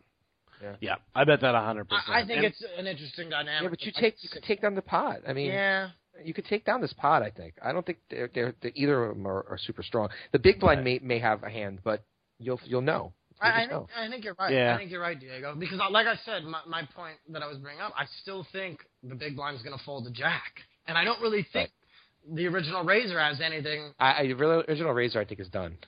Yeah, me too. I'm like, okay, maybe he has ace jack and he's going to check call. right, Um, Right. Maybe. but that's okay. yeah. Okay, so we got through that. We all Yeah. agree bet Um, as played, six a hard turn, open ended, Yeah. flush draw. Yep. Yeah. Um. By the way, what's Clark, what's Clark thinking at this point? Like, what did he say in the thread? Was he debating any of this, KB, or was he like? Do, do we Um, know what he what he said? It's a very, very, very long Like what's- and detailed. Yeah, it is. thread. It's, it's a great thread, actually. Yeah, it's very good. Um, Well, we know he bets. What does he make it? He bet 11k and the 19k. right. He says he doesn't have a lot of reason to think he can take it down on the turn. Um, and he expects the big blind to fold a lot, but not zero percent of the time. And he thinks the villain is rarely folding, which is kind of interesting because I actually think it might be the other way around. I agree. I think it's the other way around. I, I think. Um, well, my, I think both of them are folding usually. I, like I'm. I, I think That's why I'm betting. folding. I think I, I think I think both of them are folding, but the big blind is more likely to call. Agree. Yeah. Because it really Right. looks like the original opener has nothing here. Yep. I mean, like, Yeah. I guess it could be. I don't know. Like, I just don't come from the school of thought where I'm checking Queen Ten here in his shoes. Like, I'm just gonna bet and think they both have a flush draw. One has a flush draw, one has a straight draw, and I need to protect my hand still. Yeah. Well, and based on his description of the two guys, um, like I feel like I mean, if if the the villain is aggressive as he described him, I think he would be betting queen ten and other queens on a turn and all the time, every time. It, it, it- yeah, right. If he's aggressive, but it, maybe there's a reason to pot control. Like, I don't know. Maybe like not. Bet. Yeah. I, this is not how I play. Like, because I don't Right. like to have to always be guessing in weird spots, especially on super draw heavy boards. Yeah. Um, yeah, it's an interesting spot for sure. But he uh, to get to the turn action, he does he does bet, which I think we all like. He bets 11k and the 19k. Which I actually like. I like. That Yeah, I was going to ask you what you think of that sizing because I was actually thinking when I was looking at it just now that I think sometimes I would bet smaller here so that the time. Well, But I think if you bet smaller little- jack. I think if you bet smaller jacks, may be more inclined to come along. yeah, That's that's a good and, point. and I, I kind of feel like betting bigger shows that you're trying to protect a queen. Right. right. Uh, yeah, that's a good point. I was originally going to say that I kind of like betting smaller because then if we do get raised We can call. smallish, we can call with all you know That's a good, really good point. a million out. Really, really good point. It's a really good point.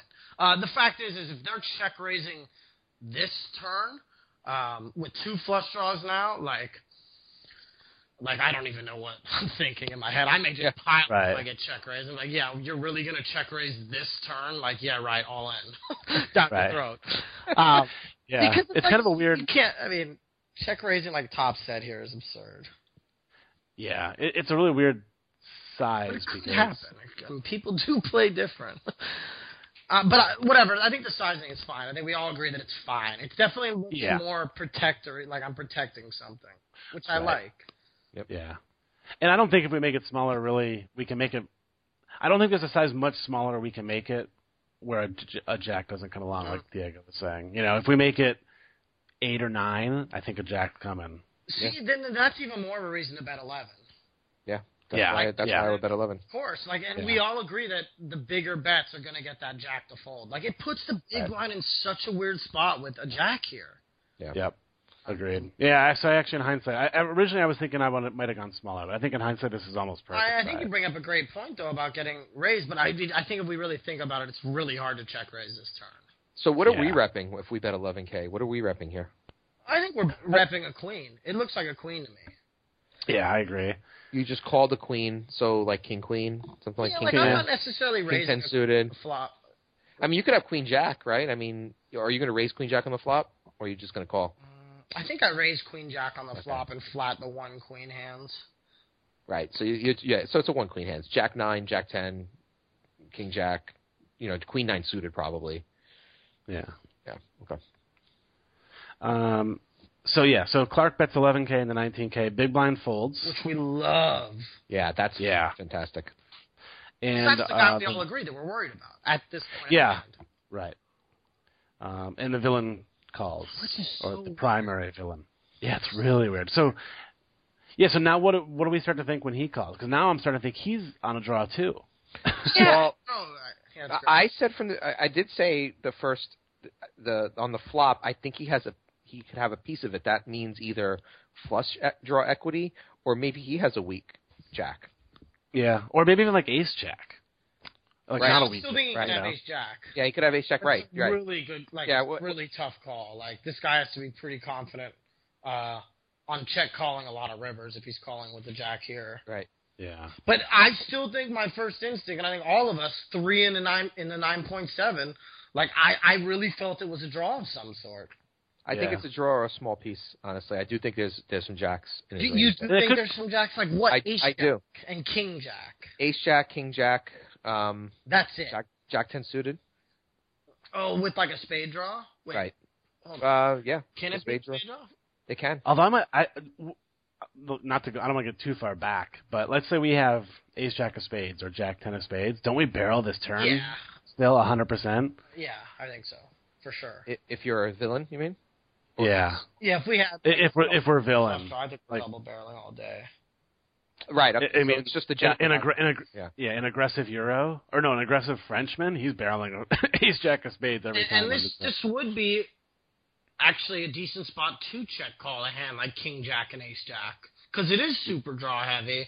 Um, I don't necessarily think anyone like everyone's going to be raising a draw on the flop like this deep. Um, for the reasons we talked about earlier. So yeah, I think it's definitely reasonable you can have a jack. yeah. Uh, but again, my personal read was I still feel like I don't even think he tells us what he had. Right. But So I think Clark- if he has a jack, you can get him off of it on a, what a river bet. Yeah. Well, what how it happens to the river? But that that's the the river is kind of a nasty river. Yeah. So KB, what is the river? The river is uh, 9x, so we don't. Uh, I guess not a spade, not a heart. Right. So it's Queen Jack, four. What was the turn? Six, Six. nine. Nine. So basically, the nine completes the Straight draw. the king ten, which I still think I would that which is what how I would play the turn. I would check call king ten here. I wouldn't double barrel king ten. I would check call though, and just pray it came nine x. um, just because you could still win a big pot. Um, but now what happens? Go ahead, KB. Um, yeah. So the river, sorry, river's 9x, and uh, villain checks. And Clark's question is, now what the hell do we do? That's so tough. So tough. I thought I had it figured out before. now I don't know. I think it. Yeah, Does I mean, anyone know what they're doing here? So he, he the villain checks. Villain checks. Okay, I'm thinking. Well, you can you, you can't win this without what? Can, uh, wait, we have 10-9, so we have showdown value now. That's important. Yeah. Yeah, we beat we beat the the random spades, like the ace seven of spades or something. I, I don't think he has a draw anymore. I think he has a weak made hand. So we have to decide: can we get him off of it with a bet or not? like Jack X or weak, like Yes. When we're saying queen, like queen ten, like it's got to be a pretty weak. Yes, a weak queen or or or or Jack X. I think that's what he has, and we It's have to gonna decide. be hard to get him off a queen. It's going to be hard to get him off a queen, but can we get him off of a Jack? Yes. Right. I think he's probably more heavily weighted to Jacks, right? Wouldn't you think? Yeah, I, I, Yeah. that's my personal opinion. Yeah. Yeah. Uh, I mean, do we think he ever has king ten and checks it on the river? Because it's a really good spot to check king ten because both flush draws missed. Yeah. Which I'm not putting Clark on hearts either. Like it's hard to put someone on a backdoor heart draw, uh, but Right. they do exist. And spades did miss. Um, yeah, so maybe it is a good spot to. I don't know. And then like even nine ten, like, but we know he has that. Like, why wouldn't king ten check here to check raise? Like, it's kind of a juicy spot if you think about it. Right. Does he expect Clark to to bet the river most of the time? Yeah, with, that, with that card hitting, or does Clark just give up or go for showdown value a lot? Yeah, I don't know. I mean, I, I it depends what he's ranging Clark with. Like Right. Clark could still have a queen that he's betting for value, Yeah. um, on the river. But I'm Yeah. definitely less likely. I think we're all less likely to bet uh, that card because it does complete a lot of the two pair hands too. Like Yeah. this guy can have queen nine and jack nine easily. Right. Yeah. Um, Yeah, it's true. But he'll. Yeah. I'm trying to think of how often we we win when we bet. I, I don't think we have enough showdown value. Is but I don't know if that means like he's gonna fold. I'm still not set on Yeah. the guy folding, but I Yes. we have I- 80 85 k and there's 40 in the pot. I, I think you captured it right there. I, I think I don't think we have enough showdown value, but the que- so I think we have to. I, I think we need to bet if we want to tr- really try to win this pot. But the question is, will we get him to fold enough to make it profitable? That's the, Right. that's the, the key question I think on this one. And we're gonna have to bet relatively big here too. So we have 85k behind the pot's 40k. I mean, we're probably gonna have to bet like 20. Is there a, 25, See, maybe but I think I, we, I was talking about this with Diego before, and I, I think 18 looks way stronger. does Like, because we're trying to get called by the jack.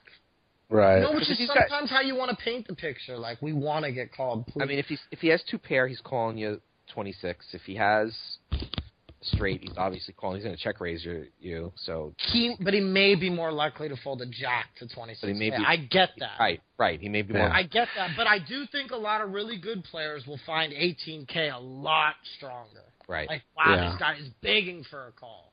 Yeah. Um, Yeah, I think. I guess the big thing is like we we're putting him so heavily on a jack, and I I'm trying to think if I'm in a villain's shoes. I don't know if I fold a jack. If I called the turn, the river. Well, the river's not a meaningless card, but it's not. I mean, because Clark could still have king 10. He's yeah, king 10. Like, I mean, if we're calling nine ten on the flop, we're obviously calling king 10. I'm just not sure if I find a fold here with like king jack or ace jack. If I'm a villain and you bet 18k and a 40k, and I and I start and I have let's see, he has 85k, so that means the villain still has like 100k behind. Like I think I might cry, I might cry and call, but I think I would call. Whereas you're more oppo- and then like if he bet 26, you're saying you would fold the jack. I think it'd be a lot more likely to. It just seems so much bigger to me, even though it's not. No, I mean it's bigger. good. It's a good point to bring up. Um, I don't know. This would be my like if this guy's really, really like if he can see like wow, 18k looks super valuey. Like, right. um, but I mean I'm not opposed to either or. Uh, My my problem is is I'm still like undecided on what I'm doing here. Like Yeah. I don't think we have enough showdown value to check back. Uh, I guess we kind of do with flush draws and ace king. Maybe the guy's ace king too. He can't have ace king, I guess. I I mean, I guess the thing with showdown value is if, if meaning we, you know, we think uh, some amount of time we have the best hand, which means if we bet he's going to fold Like I don't think he's ever raising the river. Yeah. So So it- if, he, if he raises, so be it. Like if he has king Yeah. ten and check raises, whatever. So it's kind of like we can bet and get him off a jack, or we can bet and win because we have the best hand and he's going to fold. Yeah. Like I'm actually kind of starting. I was I was really set on checking behind before we got on the podcast, Diego's, but now I'm really starting Diego's to lean towards definitely betting. betting. Ready for that. I think so. Thinking But about you're it fighting again. it too. I'm finding it too. Because now, now I'm thinking, given how close I'm starting to feel about it now, maybe I should just check back and and preserve the chips for when I'm wrong. But the thing is, does are you gonna miss uh, 18 to 26k from your stack? I don't think it's that um, that that amount of chips is that important. Where I think if we win this 40k and go to 125, I think the difference from 85 to 125 is much bigger than 85 to 60, especially being as deep as we are. Um, I don't know. I Yeah, we still have 100 bigs. Go for it. Like maybe take a little stab. Like, see, the thing is for me is like I feel like if he's calling 18, I think he may call 26 uh, with a jack. Like I feel like if he's going to call 18, I I don't know. I mean, I know KB says you wouldn't, but I kind of feel like he's going to call either or, or he's going to fold either or. Right. So the times he does call, I'd rather save that 8K. Uh, Right. yeah, yeah, yeah. That's a good point. Because I, I feel like it's a thin environment. I mean, and I, I think it actually is a really decent spot to turn showdown value into a bluff. Um, Right. I mean, I think everyone in the forum says to check back. Um, But Yeah, fuck, fuck, I- take this pot. If you can get him to fold a jack, I think you got to try. If you Right? think you, can, I think I think if you can get him to fold a jack, because that's that's that's gonna. I feel like he. Ha- I don't know why I can't put my finger, on it, but I feel like he has that a lot. I just feel like he has a lot. Ja- the jacks a lot, given the way he Yeah. played the hand. And Right. if you can get him to fold the jack, then go for it. And, and if our re- our only real strong argument against betting is that we have showdown value, then just bet because you have you have you know you have the best hand, so just bet. Because I don't think he's not calling with ace nine or anything, or you know, or It's interesting. I, I'm reading Custer's, uh, who we all respect. Cody Custer, Custer is going to be doing videos for us. Um, Good friend of mine. Um, I'm reading what he says, and he's saying we get the jacks to fold and bet bigger. He, he likes 26k too. Um, I'd like to talk to him and see if he You to know- you explain know why to I- him why I think uh, uh, a little small. I think 18 is better, but whatever. That's not the point. You know Uh, why, why I might bet 26? So I don't kick myself for not betting 26 if he calls 18. That's really bad. Yeah. like, Yeah, good point. if he calls 18, I'm like, fuck, could I have got him to fold for 26? yeah. You'll be that guy at the table who goes, "Would you have folded if I bet 26? no, I never do that because that's the worst. But but I'd be thinking that pretty strongly. I'd be like, fuck, would he have folded for 26? He probably would have folded Yeah. 26. So so bad. interesting spot. Like, are Yeah. are, are people more likely to call 18 than 26? I mean, I guess based based on pure math alone, yes, but I feel like it just looks so valued. Like we're begging for a call with 18k, where it looks kind of nuttier. No, I know what you mean by that. I, I understand that. a hundred- Yeah, I, I, I'm, but I I'm understand hundred percent. I, I, you're right. It does seem nuttier to bet eighteen, like you want to get a call. yeah. The so bottom- that is also a good reason to, to the, do the it. bottom line, though, the bottom line is that I think we all agree that betting is probably the best, just because of the fact that we can get that jack to fold. Yeah. Yeah. And I think we have to look at it from a stack, uh, you know, our stack. Like, I don't think it's that big of a deal if we bluff here and lose. I still think we have enough chips where um, we're at 612 and we'd have 60K. Like, that's perfectly fine. But if we win, we have 125K. And we all agree checking back, there just isn't enough showdown here uh, with third pair. And the fact that we can get that jack to fold. So. Right. All right. Last question for you on this hand then. Is are we putting ourselves in too high variance a spot the way we played this hand, or would you have changed? Would you would you have done something differently along the way, um, given the way this? I mean, I know you don't you don't know how it's going to play play out. I mean, I felt that every step we were making the right decision. Um, but are we playing too high variance with the bet on the turn, or should we? No, I love the bet on the turn because we're going to win the pot a lot um, just from them check giving up. So I think a bet on the turn is absolutely 100%. We have to be betting this turn. Because I find myself often busting out in tournaments that escalated to a spot like this, right? Where you you know you kind of have to bet, or or just crippling myself, or or losing a big part of my stack because I'm playing hands that it feels like yeah I should be playing the turn this way. I definitely could take it down, but then I don't because you know maybe he has the top of his range or, or something happens, and you know you could have avoided all that by by not playing so so high variance and trying Yeah. to take this away. You know, No, you know, I- you know what I'm getting at? We are really deep here still. Even after the 11 True. we still have a lot of chips. So like, we're not even going to notice that from our stack really at this point. Um, Right. I mean, I agree. There are certain spots where I'm like, uh, maybe I should just check back to play low variance, which I think is fine. But again, this spot, I just think we're getting too many folds on the turn where we may as well just bet there and not play that game. We're like, oh, I'm going to check back and try to get there. Why not win the pot the times we're not getting there? I mean, that's Yeah. and the times you get called, you're you're semi bluffing. I mean, you still have the So, whole deck as outs. Um, so we're And I think, like we building said- a pot. You know, because another thing is too, like we're building a pot for when we get there. right. Right. Uh, Yeah. which That- which is the problem is if you check back, now you're not getting shit for value on the river when you get there. Yeah. But if we Right. bet the turn, A, we win the pot a lot, and B, when half the deck is our outs, uh, we get there and we still get called by the river two pair when we river flush or Right. you know something like that. Like we built a pot for that reason. Now we're giving ourselves a better chance to win the tournament. Yeah, betting. Yeah, betting gives you that all that. You, you you take away the pot, you build a pot. You know, you build it for when you hit. It. Yeah, I agree. I agree. But then you find yourself a lot of times, you know, donking off a ton of your, your stack and, No, and I spot think, like that. And I think you're more describing like I feel like we're so deep here where it's Yeah, yeah, yeah. That's I true. definitely think You're there's other times where like I'd rather just check back here, um, be based on my stack. Like if we Right. had way less chips, yeah, that may be a reason to check back. But here, I think we need to build the pot. Uh, the times we get there, and like I said, just the amount of times we actually win the pot when they just both fold. Fair enough. Yeah, and like we said earlier, I think if that turn is not a heart, we could argue about whether the turn was played right. Yeah, I mean that's why. Yeah. Right. decks Heart's a no-brainer really- Yeah. really- Right. But yeah, I, I think I think every street's perfect, and we don't know what he did on the river, so we don't know if the river's perfect or not. Clark, come in the forum and tell us. Yeah, Clark. Uh, let me see if he's on Skype real quick. Oh God, yeah. Get the result if you can. no, he's not. Fuck. All Uh, did you have Dubs offhand? What did he have? Okay, I'll ask him. tell, tell him it's in the podcast and that uh, we want, you know, we'd like a result. Yeah. Done. Okay. Cool.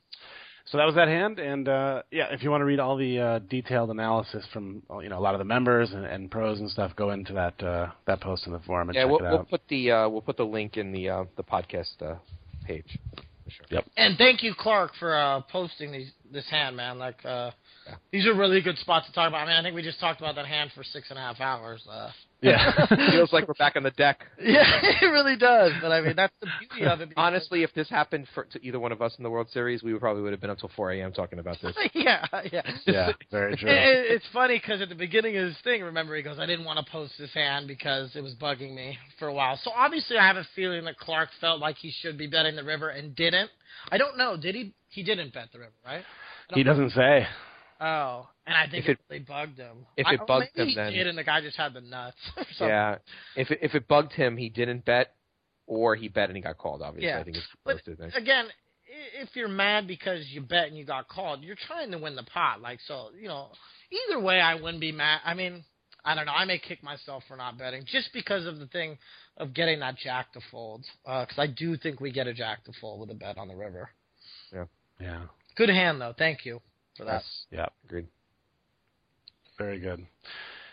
Cool. So uh, you wanted to go, Diego? You wanted to go over one hand from Mark's series that's running right now. Yeah, so Mark has a series running right now. It's the uh, you final table the high roller on merge. Uh, you know, we don't have to get too much into the tournament itself, although I agree with you, it's a fantastic tournament. Um, It's, it's the best weekly t- uh, weekday tournament uh, for US. the US. It's Absolutely, it's expensive. So you know, it's a two hundred fifteen dollar high roller, but it's twenty five k guaranteed. It, it's deep stacked. Re-entry. re-entry. I love Merge's software. Um, it just makes it fun to play there, you know, and and so it's it's a great tournament. Um, and you final tabled. The video is just fantastic. I think it's one of the, the highest rated, most commented videos that we've had um, on the site. Um, and I think it's a lot of it is because you know Mark is doing a hand history review, but he's talking about his approach to the game. He's doing a lot of things in this tournament that are outside of the box and talking about it on the video. So it's really interesting to watch from that perspective. Um, you don't think anything is standard, right? I mean, and a lot of these, a lot of the things I'm trying in this video uh, are all new to me as well. right. Right. Um, I've, you were saying, I, I've, I feel like good players, like the good players, still like three bet light, and they can win by playing ABC. But I feel like the best players in the world are doing stuff that's frowned upon uh, by just your ra- average MTT reg. Right. Uh, I feel the next step is to start winning pots, and I s- preach this in all my videos, any blog I've ever done, is winning the pots that we're not supposed to. I think is the most crucial part of poker, especially uh, MTTs. Well, I think you prove it too. There's spots where you, I think you, in the third video, you lost like three flips in a row, and you still have like a hundred k at like one five, one fi- one And and three not, and I would not be there if it weren't You for totally attribute it to some hands I that you took. Uh, yeah, I, I got to say, I, I, I felt I was I was riding along with you on a lot of the way you think about hands. I think I think about hands similar to you, but you you pull the trigger on the river way more than I ever can even imagine, and that's what makes it really fun to watch. I, I'm with you a lot of times on the on the turn and and, and you know showing down the river, but when you f- feel an opportunity to take a pot that you don't deserve because you feel he's weak and will never What do you call, mean I don't deserve take it. Your cards don't deserve it, but you deserve it. Put it that way. no, but like and I, I think that's just growing. I think for Yeah. me, like uh, that's all. I was telling you this before. That's all new to me too. Is uh, uh, I mean, I've always been good at maybe check calling, pot controlling stuff, but now I'm looking for to get more value to turn showdown in the bluff. Uh, just mixing up lines in order to just build, get more chips, and you know, basically win. I want to win more. well and this spot. Next step. th- this spot is a good example, and um, th- I, I have a question about how you play this on the river and everything. So why don't we just get into it and, and talk about it? So um, I'll just summarize it for you because I wrote down the, the details since it was in a in a video. Um, you're at the final table. Um, how many paid, by the way? Do you know if you're in the money? Because it's not a huge. We're not in the money. No, no, this is right on the bubble. We're like two to three away uh, to being in the money. So how so how many does it pay? Like seven or six? Or something? No, I think this this had 175 players in it, so it paid. Oh, Two. so you weren't at the final table. This is eight handed, so you no, must. no, no. This is a yeah final two tables, and I Oh, okay, all right. 17 or God, I said 22, but God, I, I think it. I know we were on the bubble. We were not in the money. Okay. I know that. Right. Okay. All right. So you're eight handed. So you could either be, you know, twenty two to twenty four players or, you know, fourteen to to sixteen players. Fifteen to sixteen players. Okay. Depending on how many tables there are. But anyway, the point is you're you're on the bubble. Um, you're near the bubble. So you have ninety three K um at at uh one One, hundred two. one thousand two one two. Um you're eight handed. Um uh, shoot, I didn't write down your position, but it was And late. I have a really ag image at this point. Yeah. Oh my God, you have an extremely. I mean, I I flatted like I three bet. There was a spot time where I flatted like two three bets and like. Yeah. Um, I am on a middle position. Uh, you're near late position. You're not that far away from the button though. You're yeah, like I'm one off I- the hijack. Yeah. I am. Right. Okay. All right. So you open three X here with uh, six, seven suited Which is. Which is So something. ex- I, explain that because no one's doing that, right? I mean, that's that's. well, that's- there, no, no, no, there are. I stole this from Jason Blue, who's like one of the sicker regs on the U.S. sites. Um, I have a lot of respect for, and I spoke to him in Vegas. Uh, I just just mixing it up. I want to confuse people. Like I've even started open limping like weird spots, like deep in tournaments. I just want to confuse. I'm tired of doing everything that everyone else is doing. Right. Um, so like this is the first time I think I 3x uh, It is the post time. in this tournament. It is the first time. I'll tell you, if it's me, I'm confused out of my mind. It's by just what- weird. and another thing is, is that I use a HUD, and this guy is defending from the big blind 67% of the time. So obviously, this guy is looking at the pot odds right off the bat and going like, "Oh, like he only made it 2k more. I have to call any two. Yeah. Uh, I'm not Yeah. opposed to someone flatting here with six seven suited, um, but I'd also rather just take down the pot. And for the sake of just confusing someone, I think all that combined uh, makes it a good spot just to you know try something different. Like why not?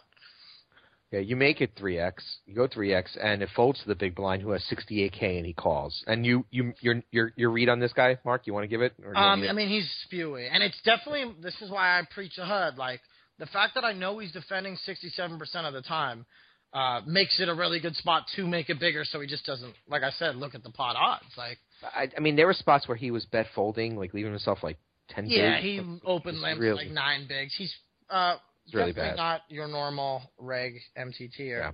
Yeah, Um, another thing too that the 3x does is uh, a lot of people are scared to three bet the 3x. I mean, KB, remember we talked about this when someone four bets or three and a half Yeah. X's? Like, Yeah. what do you do? You can't flat. Right. Um, Yeah, this was, yeah, this was the conversation we had in Vegas. We're like, so because we kept saying, God, you know, these guys who like 3.5x or 4x, like, I just fold all the time because I can't Yeah. three bet light, I can't flat, and then we're like, well, why aren't we 4x? Yeah. yeah, you know what I'm saying? Like, it makes total sense to do that. like, and like we've been sucking in the box where it's just like, oh, 2.2x, 2x, like 3x is bad. It's too much the times. Like, no, like if people are more likely to fold, like why not mix it in when you have the nuts and you know, like just confuse the shit out of people. Like, I I just love it, and like the way Jason Blue talked about it, I was like, wow. And I saw, um, in the 3K shootout. God, I can't remember his last name. Max something. He's like taking the poker world by storm lately. You guys know who he is Max Max something. Yeah, Yeah, yeah. yeah. He was on my right in uh, the 3K shootout, and he was 4xing, and I was like, "What? This guy's like winning all this money, and he's 4xing." I was like, "Awesome! Like he's got to have a reason for it." So Right, right. Anyway, just trying something right? different mainly, but the fact that he's defending uh, 70% of hands uh, means I do. I, I still like a, little, a lot bigger or a little bigger. Now let me ask you, Mark, if you can remember back to when you were actually playing this tournament and you open 3x and the guy calls, do you say, "Yeah, nice flat, man, you're doing it"? Yeah, yeah, hundred percent, hundred percent, hundred percent. Because I was one tabling too, which uh, actually made for a really good part three because I was one tabling the whole time, so I was able to do all these cool things that I never do when I'm like four Yeah. tabling, five tabling. right. Yeah, it was fun. It was fun to watch for sure. Okay, so he called. Let's go. Let's go to flop then. He calls. You have six, seven of diamonds, right? Um, the flop is seven, eight, three rainbow. Uh, he checks to you. So what do we have in the pot here? You made it six k, twelve. It's about thirteen or fourteen in the, in the middle. There? Yeah, fourteen thousand six hundred. All right, we wrote that down. Fourteen. Uh, fourteen six hundred. Right. Okay. All right. So it's check to you, Mark. Um, And if we're c betting air as we usually are on this board, um, uh, whatever, we got to c bet second second pairs and like, uh, our hand's super vulnerable. I mean, I like, there's so many overcards, uh, a lot of straight draws out there, so we bet. you bet, bet for value too. I think he can call you with You that. know, yeah, no, there's still worse hands to call, and like Yeah. pure floats. Right, exactly. Yeah. Okay, so you make it 72, 7222 and into 40, 14.6, and he makes it 14.444. So what are you thinking now with that? Um, It's like repping seven eight or something, right? Yeah, seven, eight, and then the draws Got again. seven. I mean, this is funny because we just talked about the World Series of Poker hand where I got check raised on, uh, you know, the ten Jack Deuce board. Where this is kind of like this is kind of similar. I think he can have a lot of straight draws here. Yeah, I agree. Uh, I also think he can have the seven, eight, or the sets. But again, But we're either. in It's not- position. yeah, like- you're in position. It's not definitely seven eight. It's it's draws enough of the time. And a lot of this is a really like this is a really good board for him to check raise with complete air. Right. as well. Right. Um, which I'm not ruling out. Like I think he can have eights. I think he can have everything. But again, like why give up now when we're in position and we can see what he does on the turn? Agree. And people are obsessed with check raising this flop um, when someone from like middle position Oh. EP opens because they go, oh, it smacks the Totally big blind's defend range. If he has King 10, he can do that and just take take it Oh, down. and it's so profitable. Yeah, Jeff profitable. Romano's huge on that. Hurricane Jeff, he's I huge do that all the on time that. too. Yeah, I, I, yeah, it's, it's definitely okay. All right, so KB, you you you you agree with the call here? Yeah. Yeah. Yeah. Love it. you're always Okay. see. Everyone's always c betting here. Yeah, hundred percent. But then he check raises now. So like, you guys are you guys calling or like? I mean, Calling. it's, Calling. yeah, just to reevaluate. I, yeah, I, and I think Yeah. for exactly the reason you said, like you're gonna get a lot more information on the turn, and we can always just, you know, we can always fold. Yeah, If you wanted to exactly. It's not like I'm we're you know we're going to be all in, but it is interesting that he started the hand with um how much did he start? Oh, 69k, So he's got, you know, thirty. 35 big. So yeah, I mean he check raised it to 15. Yeah, I mean it's still fine. Like nobody's pot committed just Yeah, yet. but he's made raised. He's raised folded a lot, and get, you know damaged the stack with his raise folds. Like he, this is not. He's not stack aware. Yeah, he- exactly. yeah, he's not.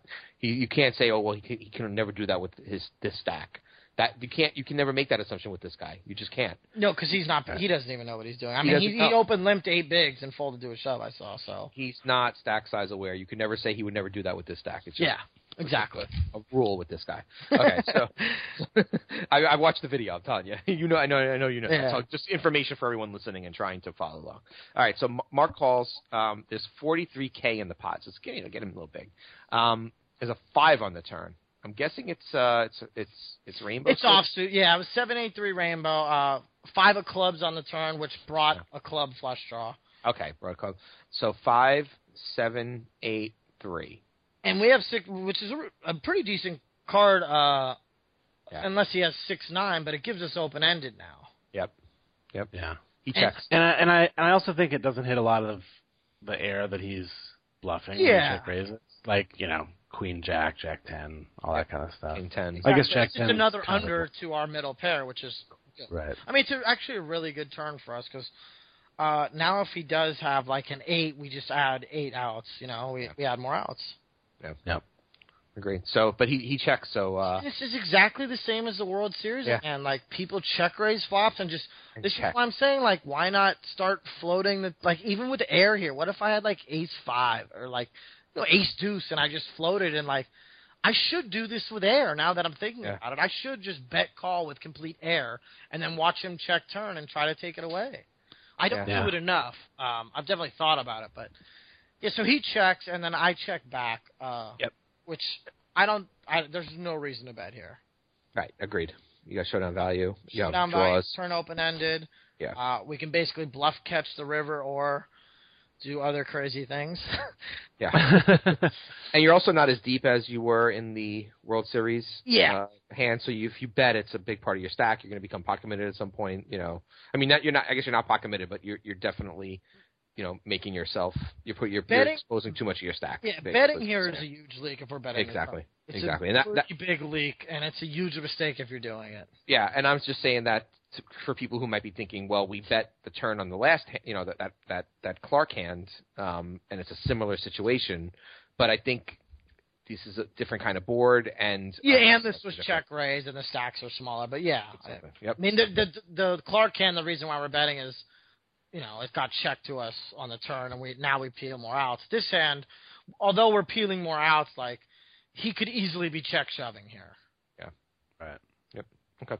All right. So um, so it goes check check. The the river is ten of hearts, so it's no no flush draws completed, but uh, it's now five three five seven eight ten.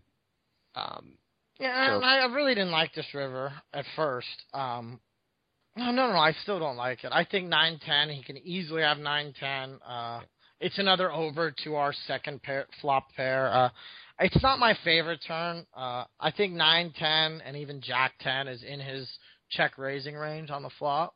yeah. So I'm not in love with it, but uh, but then I kind of don't think he has a ten. I mean, I guess he could have a ten. Okay, so yeah, this is where this is where I don't I you lost me, and not I that you I did anything wrong. here. because I could I I was like blown away by what you did here. Um, because I think typically I would either fold or just call here. Um, Which I would think which I think is fine.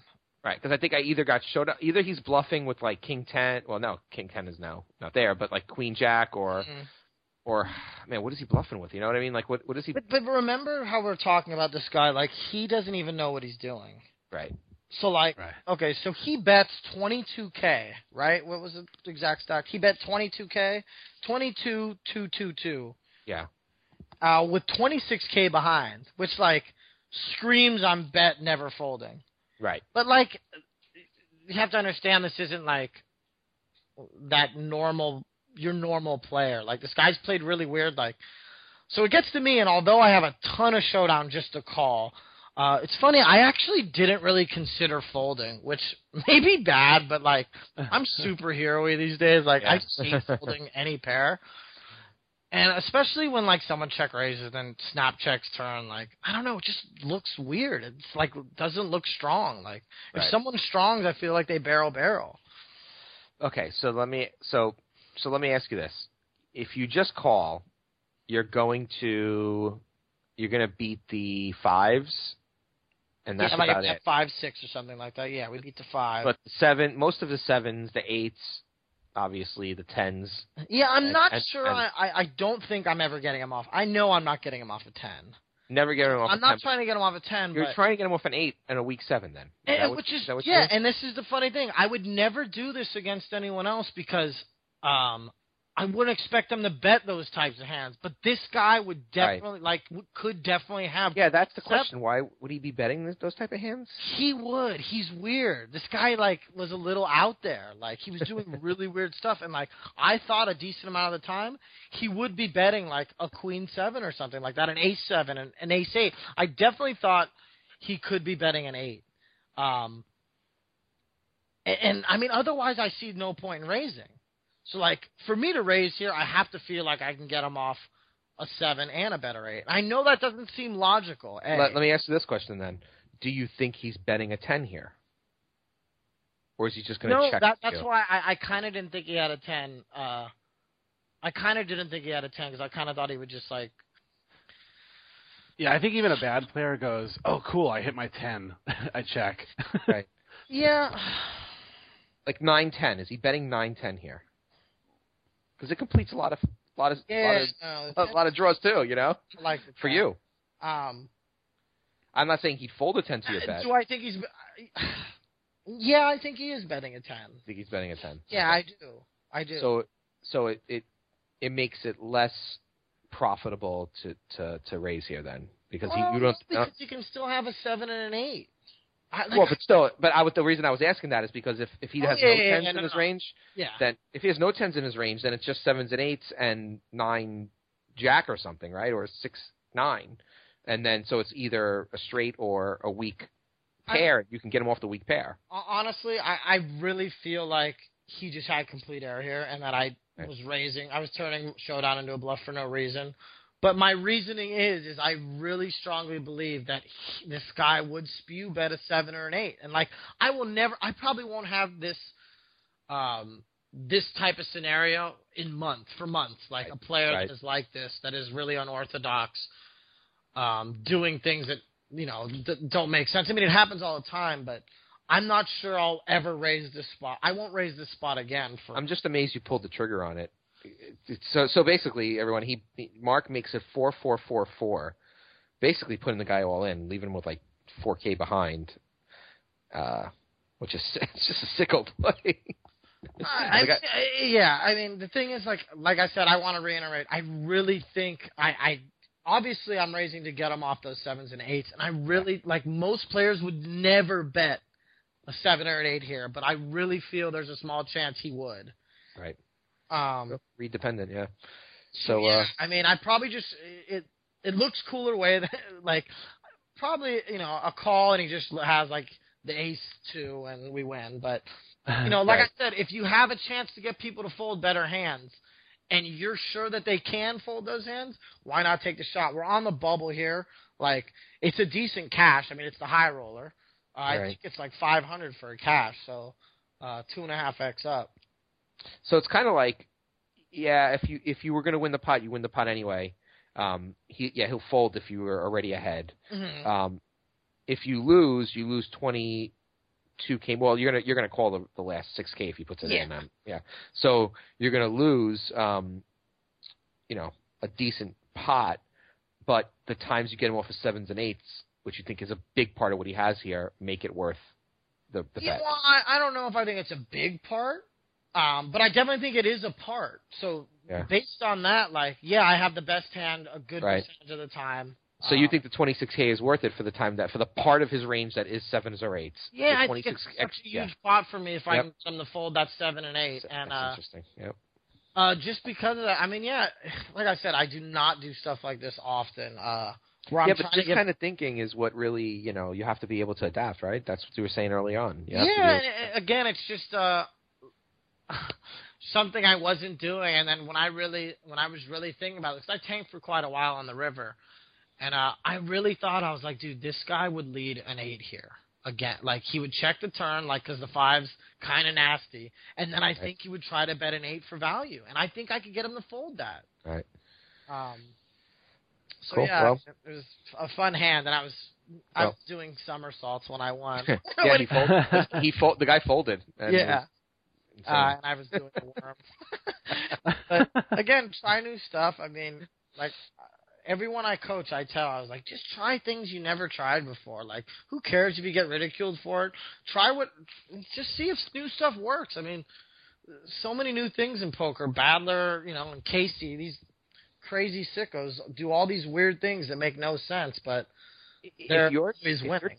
if you're trying something because you're trying to get better and you're experimenting, never be upset that you're getting that someone's giving you shit for it. Like Yeah. that's that's just like complete closed mindedness and lack of understanding that the game is a creative game. Like you, you just if you're trying different things, you're you're actually even if you're losing money in the long run, you're you're bettering your game. Oh, just of course. Oh, I could not agree more. It's such a good statement. And in fact, I kind of used to be a little closed-minded, but I started watching, you know, how other people play, and just like, well, I was like, dude, they're all doing these things that I think like that the two plus two crowd say are so bad, but they wor- it works. Yeah. Um. So why not try it and just mess around with it? I mean, maybe I shouldn't be trying it in one of the bigger buy-ins I play, but it just felt right. Like I felt that he could fold that eight or seven, and I felt like he would bet those too. Yeah yeah. brilliant, Although he shouldn't be, I felt like this type of player would. Brilliant. Love it. Got to get a little Great cray cray every now and then. Yeah. Cool man. Uh, right on. Well, we should uh, we should wrap it up. Uh, probably our longest strategy section we've ever done. Shocker if I was Wait. the call. we, have, we have three more hands to go through, guys. yeah. go get uh go get a soda, use the bathroom, and come back, and we'll uh, we'll do the next three. Yeah. awesome, Mark. Cool. Thank you for joining, man. Yeah, thank Yeah, really appreciate it, Mark, and uh, we'll get you back on the show soon. Awesome, awesome. Take care, TP Nation. Cool. All day. Thanks, man. All day. We'll uh, we'll take a little break, and then we're gonna come back and uh, bring in another guest and uh, talk a little bit about what uh, what's going on over at TPE. So we'll be back. We'll be back uh, right after this on the TPE podcast. I hopped off the plane at LAX with a dream in my cardigan. Welcome to the land of fame excess. Am I gonna fit in? I jumped in the cab, here I am for the first time. Look to the right and I see the Hollywood sign. This is all so crazy. Everybody seems so famous. My tummy's turning and I'm feeling kinda homesick. Too much pressure and I'm nervous. That's when the taxi man turned on the radio and the Jay-Z song was on. And the Jay-Z song was on. And the Jay-Z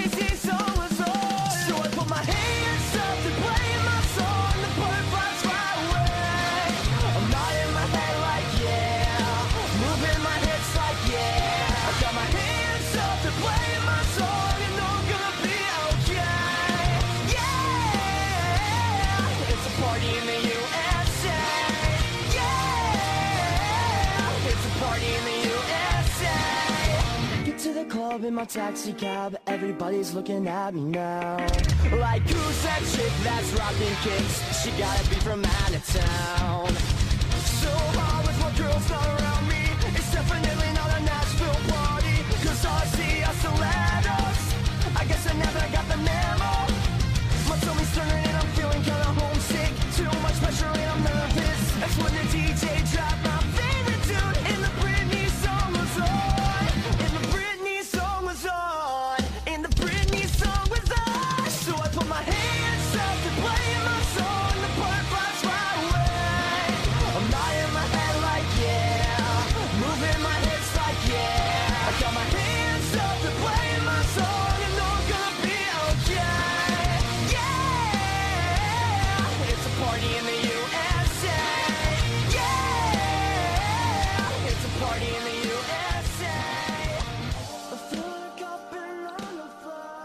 Welcome back to the Tournament Poker Edge podcast. Big shout out and a thanks to Mark Alioto for coming in, talking some hands with us. Always a pleasure to have him on the show. Yes, He is uh, one of my favorite people to talk hands with, hands down. absolutely. Another one of our favorites is uh, joining us now, huh? Yeah, what's up, T Twist? Hey guys, what's going on? Uh, you know, just a bit knackered from spending a couple hours in the uh, Tournament Poker Edge virtual green room. Um, there's no chips left. Uh, the beer's gone. Uh, the soda as well. I just the peanuts. Um, I, yeah, yeah, I was you know a couple hours in there waiting for Mark to uh, get over his thing, which he does a great job every time. At least you didn't get bumped, you know. At least you made, we, we we left the spot open. Yeah, at least Yep. the virtual green room. It's like I, I have the internet. I have, you know, I can game because I'm in Canada, so it's all great. So how you guys Sorry. doing? We're good. We just uh, I think our brains are fried from a two-hour strategy session. Yeah, but Yeah, we can't. We we won't be talking any strat. Yeah, exactly. Segment.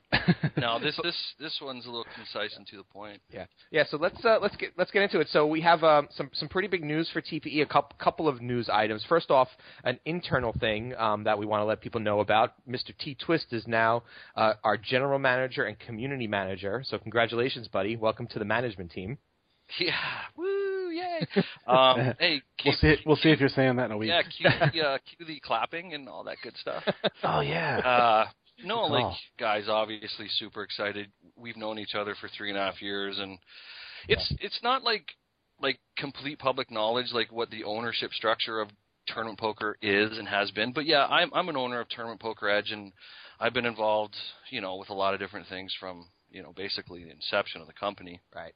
Right. Well, and you know, uh yeah, so I mean, I just handed this kind of opportunity with you guys. You know, we were living together in Vegas basically for a little bit, and uh, having all the owners together, it just Yeah. basically became a no-brainer.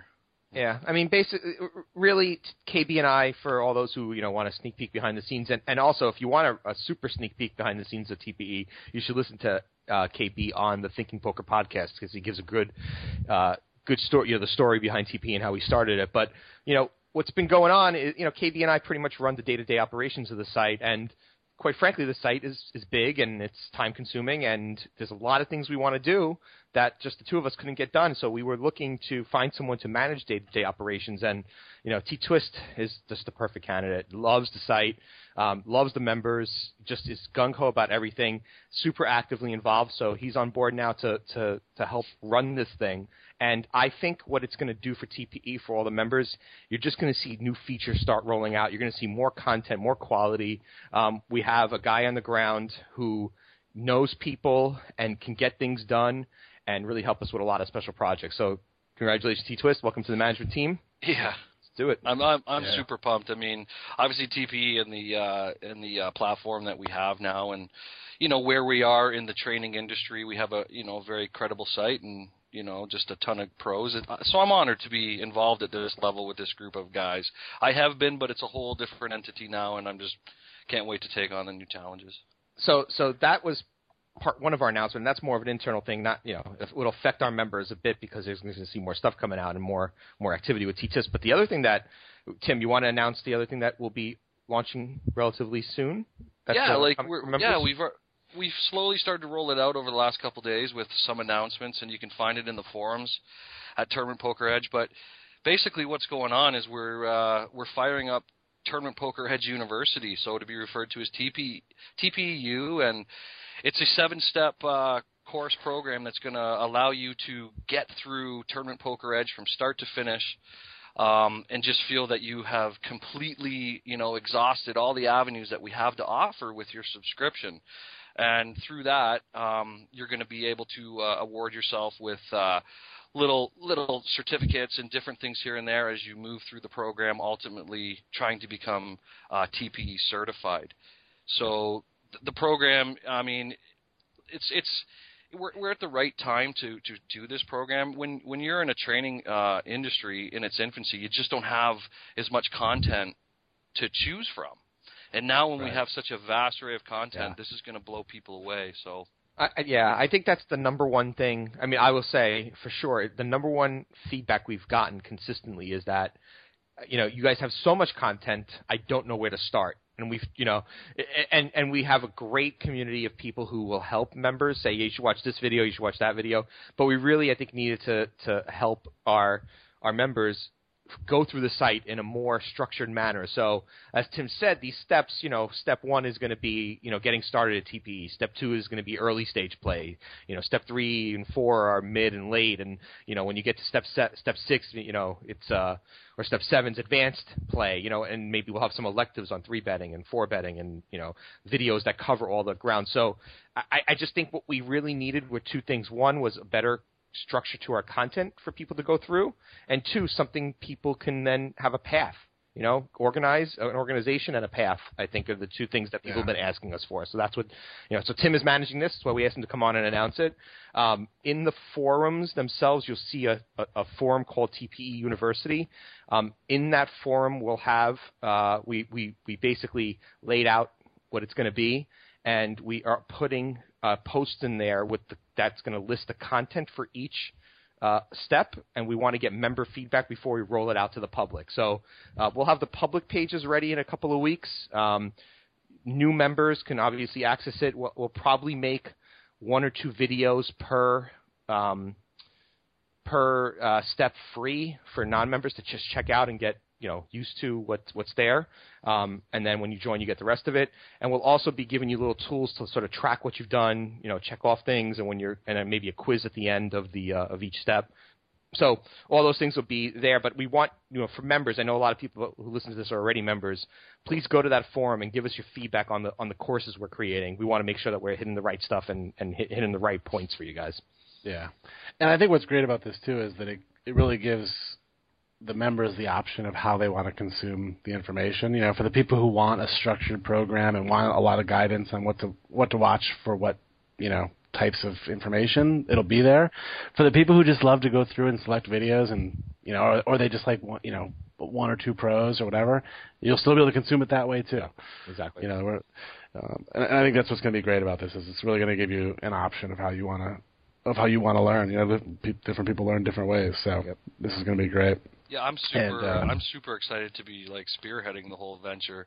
Yep. Um, like I mean, there isn't a better way. You're right. Just to, to give some kind of flow to our content and allowing the subscriber to feel some, uh, you know, sense of satisfaction. That's the best Yeah. part about it.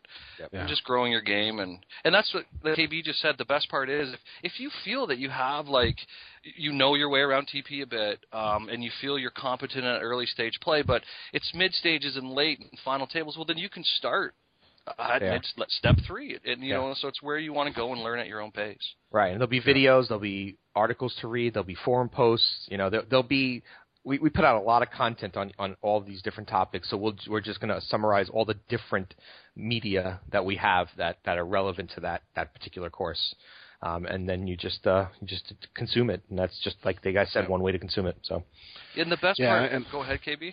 Oh, I, I was just going to say, you know, obviously Tim's a great guy to to head this up. Um, has been here since pretty much the beginning, knows a lot of the content already, um, so he can pull that stuff together. Um, but also, I think this is the first of hopefully, you know, a lot of other content improvements Yeah. or you know or- or additions that we're going to make. Yep. You know, there's, there's other things that we have that, that frankly we've been talking about for a long, Yeah. long time that we've wanted to do, and uh, and like you were saying, Diego, we just haven't really had the time. But but now with with an extra man on board, Yep. we got uh, we got we got the manpower to do it. So it's time. It's it's great. Um, and, Yeah. and the one thing, that, the last thing I can say about the program is the fact that all the information and and the the links that we're going to use to get the content to you is basically the stuff that you've told us that you've liked over the Yeah. years. You know, that's the greatest part. Um, it also brings a lot of validity to the fact that we want you to uh, leave comments at the end of vids and articles and in the forums, and we want you to grade our videos, and we want we want that feedback because then I take that feedback and it doesn't go, you know, into a, a virtual box and get pushed off into the virtual corner. We use it and we create these programs out of it. Uh, prior to the actual launch of the official program, we're going to allow you people to have your input through the whole way because it's been your input the whole way anyway.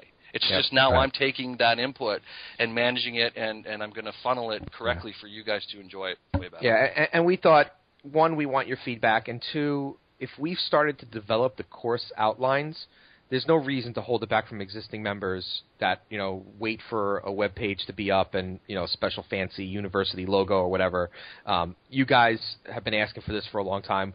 Tim is putting together the curriculum. We'll put it in the forum. You'll be able to see it in a, in a less formalized manner, but but available immediately, and, and that's already up there. So go ahead and Yeah. start consuming it. Yep, step one, getting started at TP is posted and Yep. looking for all of your feedback. Cool. Very cool. Cool. One other thing that's worth, uh, I think, worth mentioning here on the podcast is uh, the addition of Loxy as a moderator in the forums. Loxy. Uh, yeah, I know we all love him. Uh, I know a lot of the you know members have been reading his blog and and met him out in in Vegas and stuff. And he's just a great guy. Doug's, uh, who had been writing um, what's new at TPE, uh, has some personal obligations. He actually just moved to Norway, I think it was, and he's doing some schooling and stuff there. So he had to, step away from doing that. So we just kind of felt like it was a good opportunity to uh, to increase Loxy's role, uh, make him a mod in the forums, and he'll also be writing that uh, that weekly piece for us. So we're excited about having him Yeah. uh, on the team as well. So Yep. Yeah, I, I want to give a personal out to him as well. I've done a little bit of work with him in the last little while.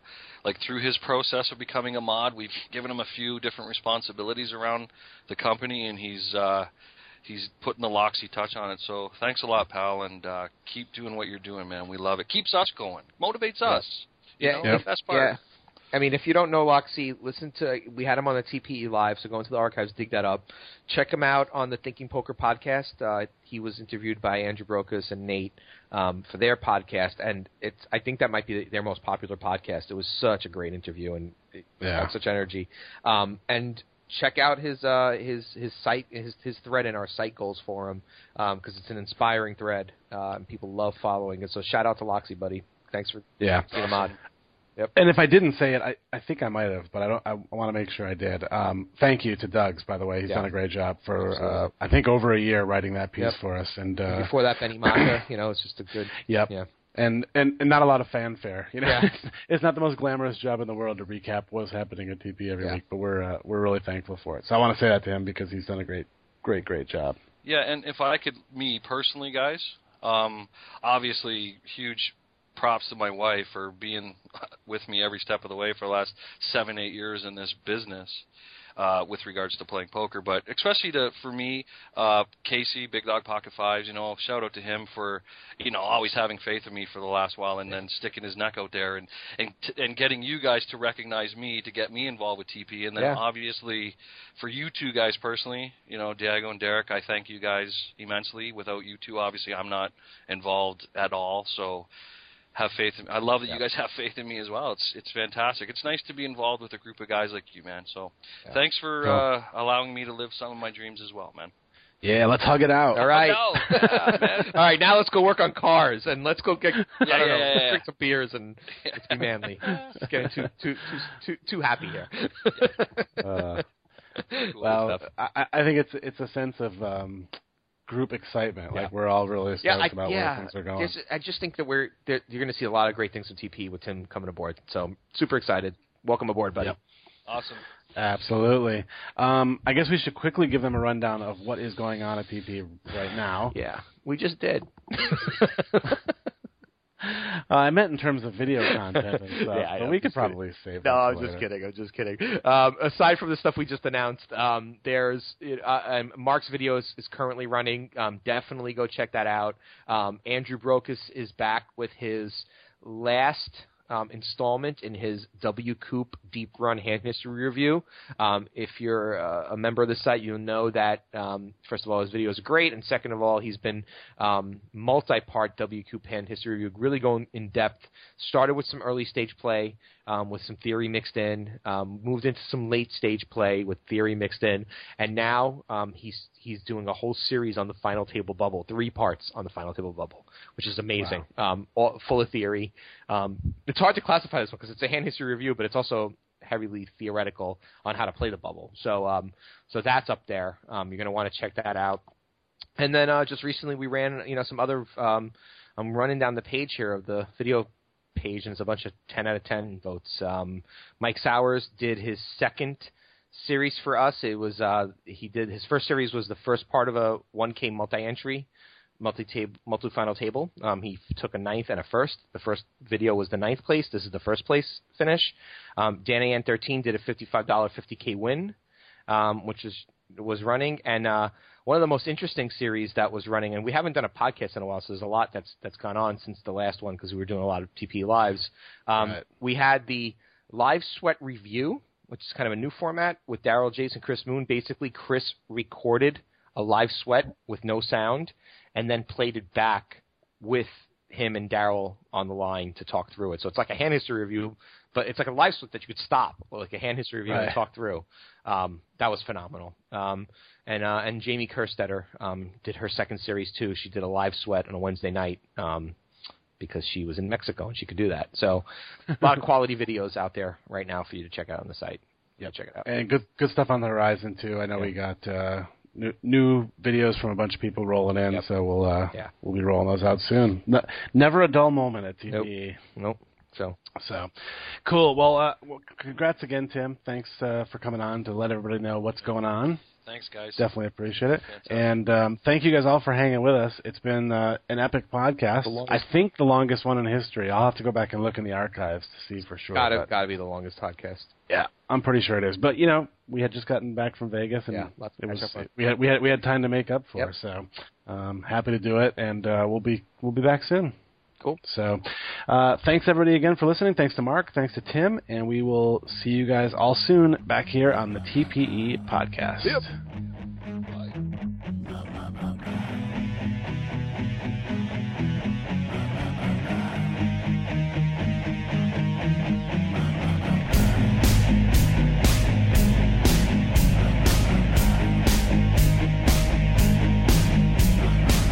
I wanna hold 'em like they do in Texas plays.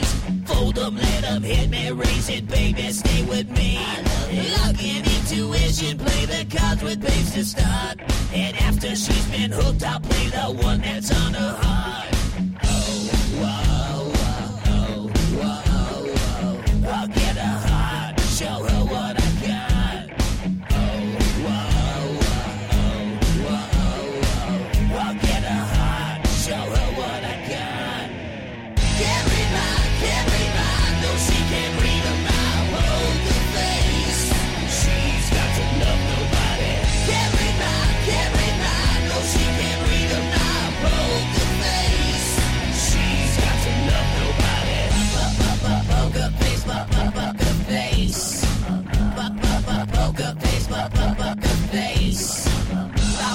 roll with her, hard pair we will be. While little gambling is fun when you're with me. Russian roulette is not the same without a gun. And baby, when it's love, it's not rough, it isn't fun, fun. Oh, whoa,